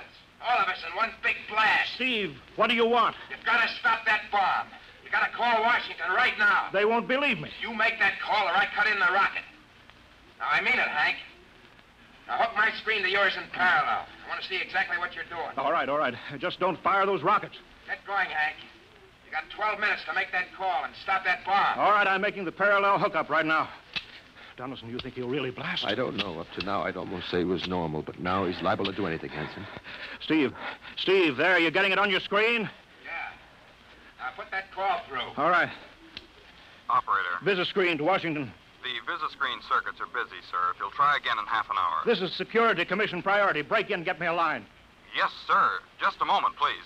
Ten minutes, Hank. Listen, Steve, I'm trying. We're Ready to take your call, sir. Uh, Washington, Security Commission 3, this is urgent. I want Undersecretary Herbert Ames. Washington 3. One moment, please. Hurry, will you? One moment, please. What time is it, Donaldson? 1151. Do you think he'll fire those rockets? He might. Washington, Visit screen three. Mr. Herbert Ames, please. that is a coded exchange. I cannot accept your call without clearance. Get it through, Hank. Listen, Washington, put it through. This is Mr. Hanson at San Marco Air Base. This is a priority call. I'm coded. One moment, please. I will check your code number. Get that through, Hank, or that bomb goes off at 12. Will you be reasonable, Steve? I- Your call has cleared, San Marco. Washington, visit screen three. Herbert Ames, please. Security Commission Ames. Listen, to Ames. Hello, Hanson. Ames, you got to get me to the chief. Are you kidding? He's at the test control room. Yes, I know, but get him for me. What's up? You look lousy. Or is it a bad circuit? There's no time. I've got to get him before the test. It's about the CR bomb. I can take that responsibility. Get that through, Hank, or I blast. Hey, what's going on there? Ames, my project has a high enough rating. This is a priority A call. What? Well, okay, it's your neck. I'll try to get him for you. He's in the control room, so you'll have to switch off your screen and speaker and go on earphones. Too much going on in there. Security ruling. You hear that, Steve? I've got, uh, I've got to cut the incoming screen. All right, but don't try anything. Eight minutes, Hank. Hello. Hello. What? You got him, Hank? Yes. This, this is Hanson at San Marco. No, sir. Priority A request to cancel the bomb test. No, no, I'm serious. This is deadly serious. We sent the X2 JTR up today to the outer limit. We uncovered evidence. Yes, on the automatic instruments. What's that? No possible chain reaction. No, I, I can't tell you the whole story. There isn't time here. Yes, yes, I, I'll bring the readings into Washington in the morning. You've got to postpone the test till you see them. Look, I've worked on contracts for the commission for 10 years. Yes, yes, I have complete confidence in my information. You can record that. All right, I, I'll call you back immediately. Bye. Hank? Hank? He's agreed to cancel, Steve. The bomb won't go off. All right, boy. You can come down out of that ship.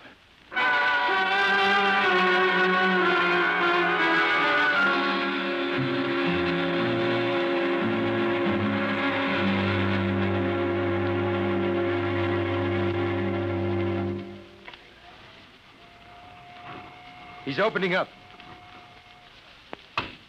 Here he comes. All right, Steve. Come on down. Sure, Hank. Just a second. Hank, I was scared. I was plain scared. Easy now. It's all over. The bomb won't go off. Thank God. Look, uh, I want to see Mary and the baby. Can you get me transportation now? Oh, wait a minute. It's almost 12. They won't let you in the hospital now. I want to see the baby. Sure you do, but you've been under a strain. I've got a shot for you here, Steve. Give you a good night's sleep. All right. Roll up your sleeve. Yeah, here. There, that'll make you sleep. Sergeant will find you a bed. Yes, sir. Come on, Mr. Weston. Okay. Good night, Hank. I'm kind of beat. It's been a tough night.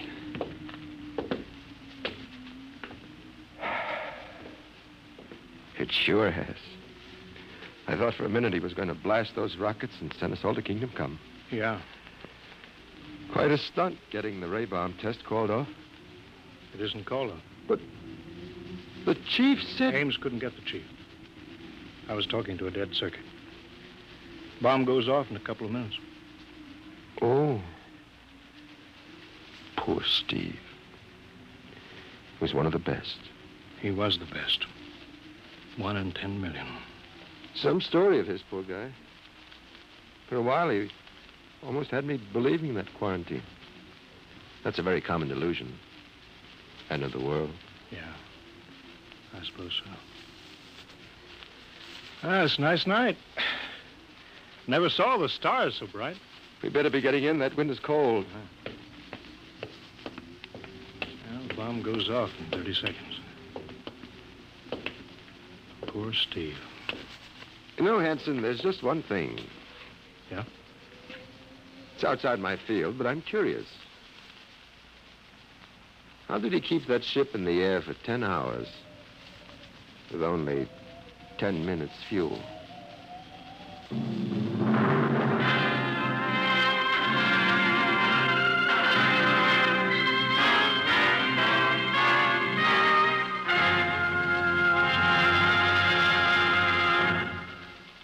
Have just heard The Outer Limit by Graham Doar, an adventure in time, space, and the unknown Dimension X.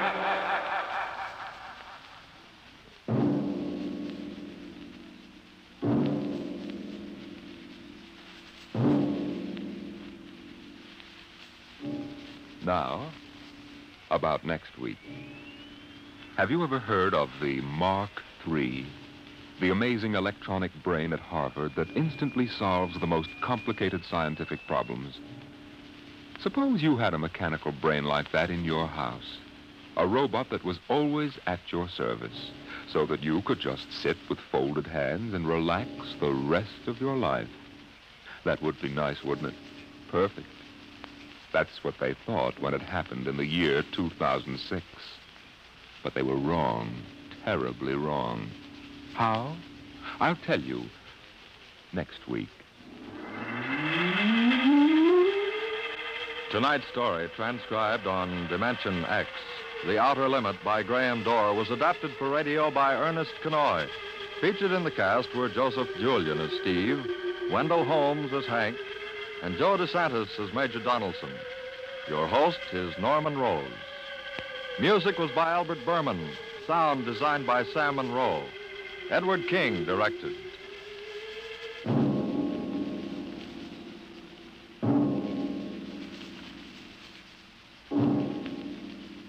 Tomorrow, here's Sam Spade. Now it's Truth or Consequences on NBC.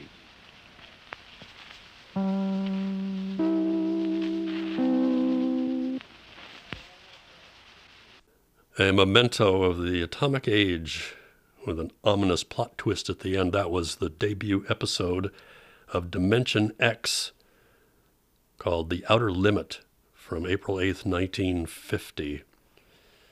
A story that was oh, about uh, 13 years broadcast ahead of the final nuclear test ban treaty, at least for atmospheric testing. Dimension X was a transitional series broadcast live for its first 13 episodes, including the one we just heard, of course, and then pre recorded for the last of its 37 episodes. Next week, we'll wrap up that three part serial from Adventures by Morse, and we'll have some other forays into the world of sound. I'm Norman Gilliland. Thanks for joining me this time out, and I hope you can join me then for more from Skywave Audio Theater.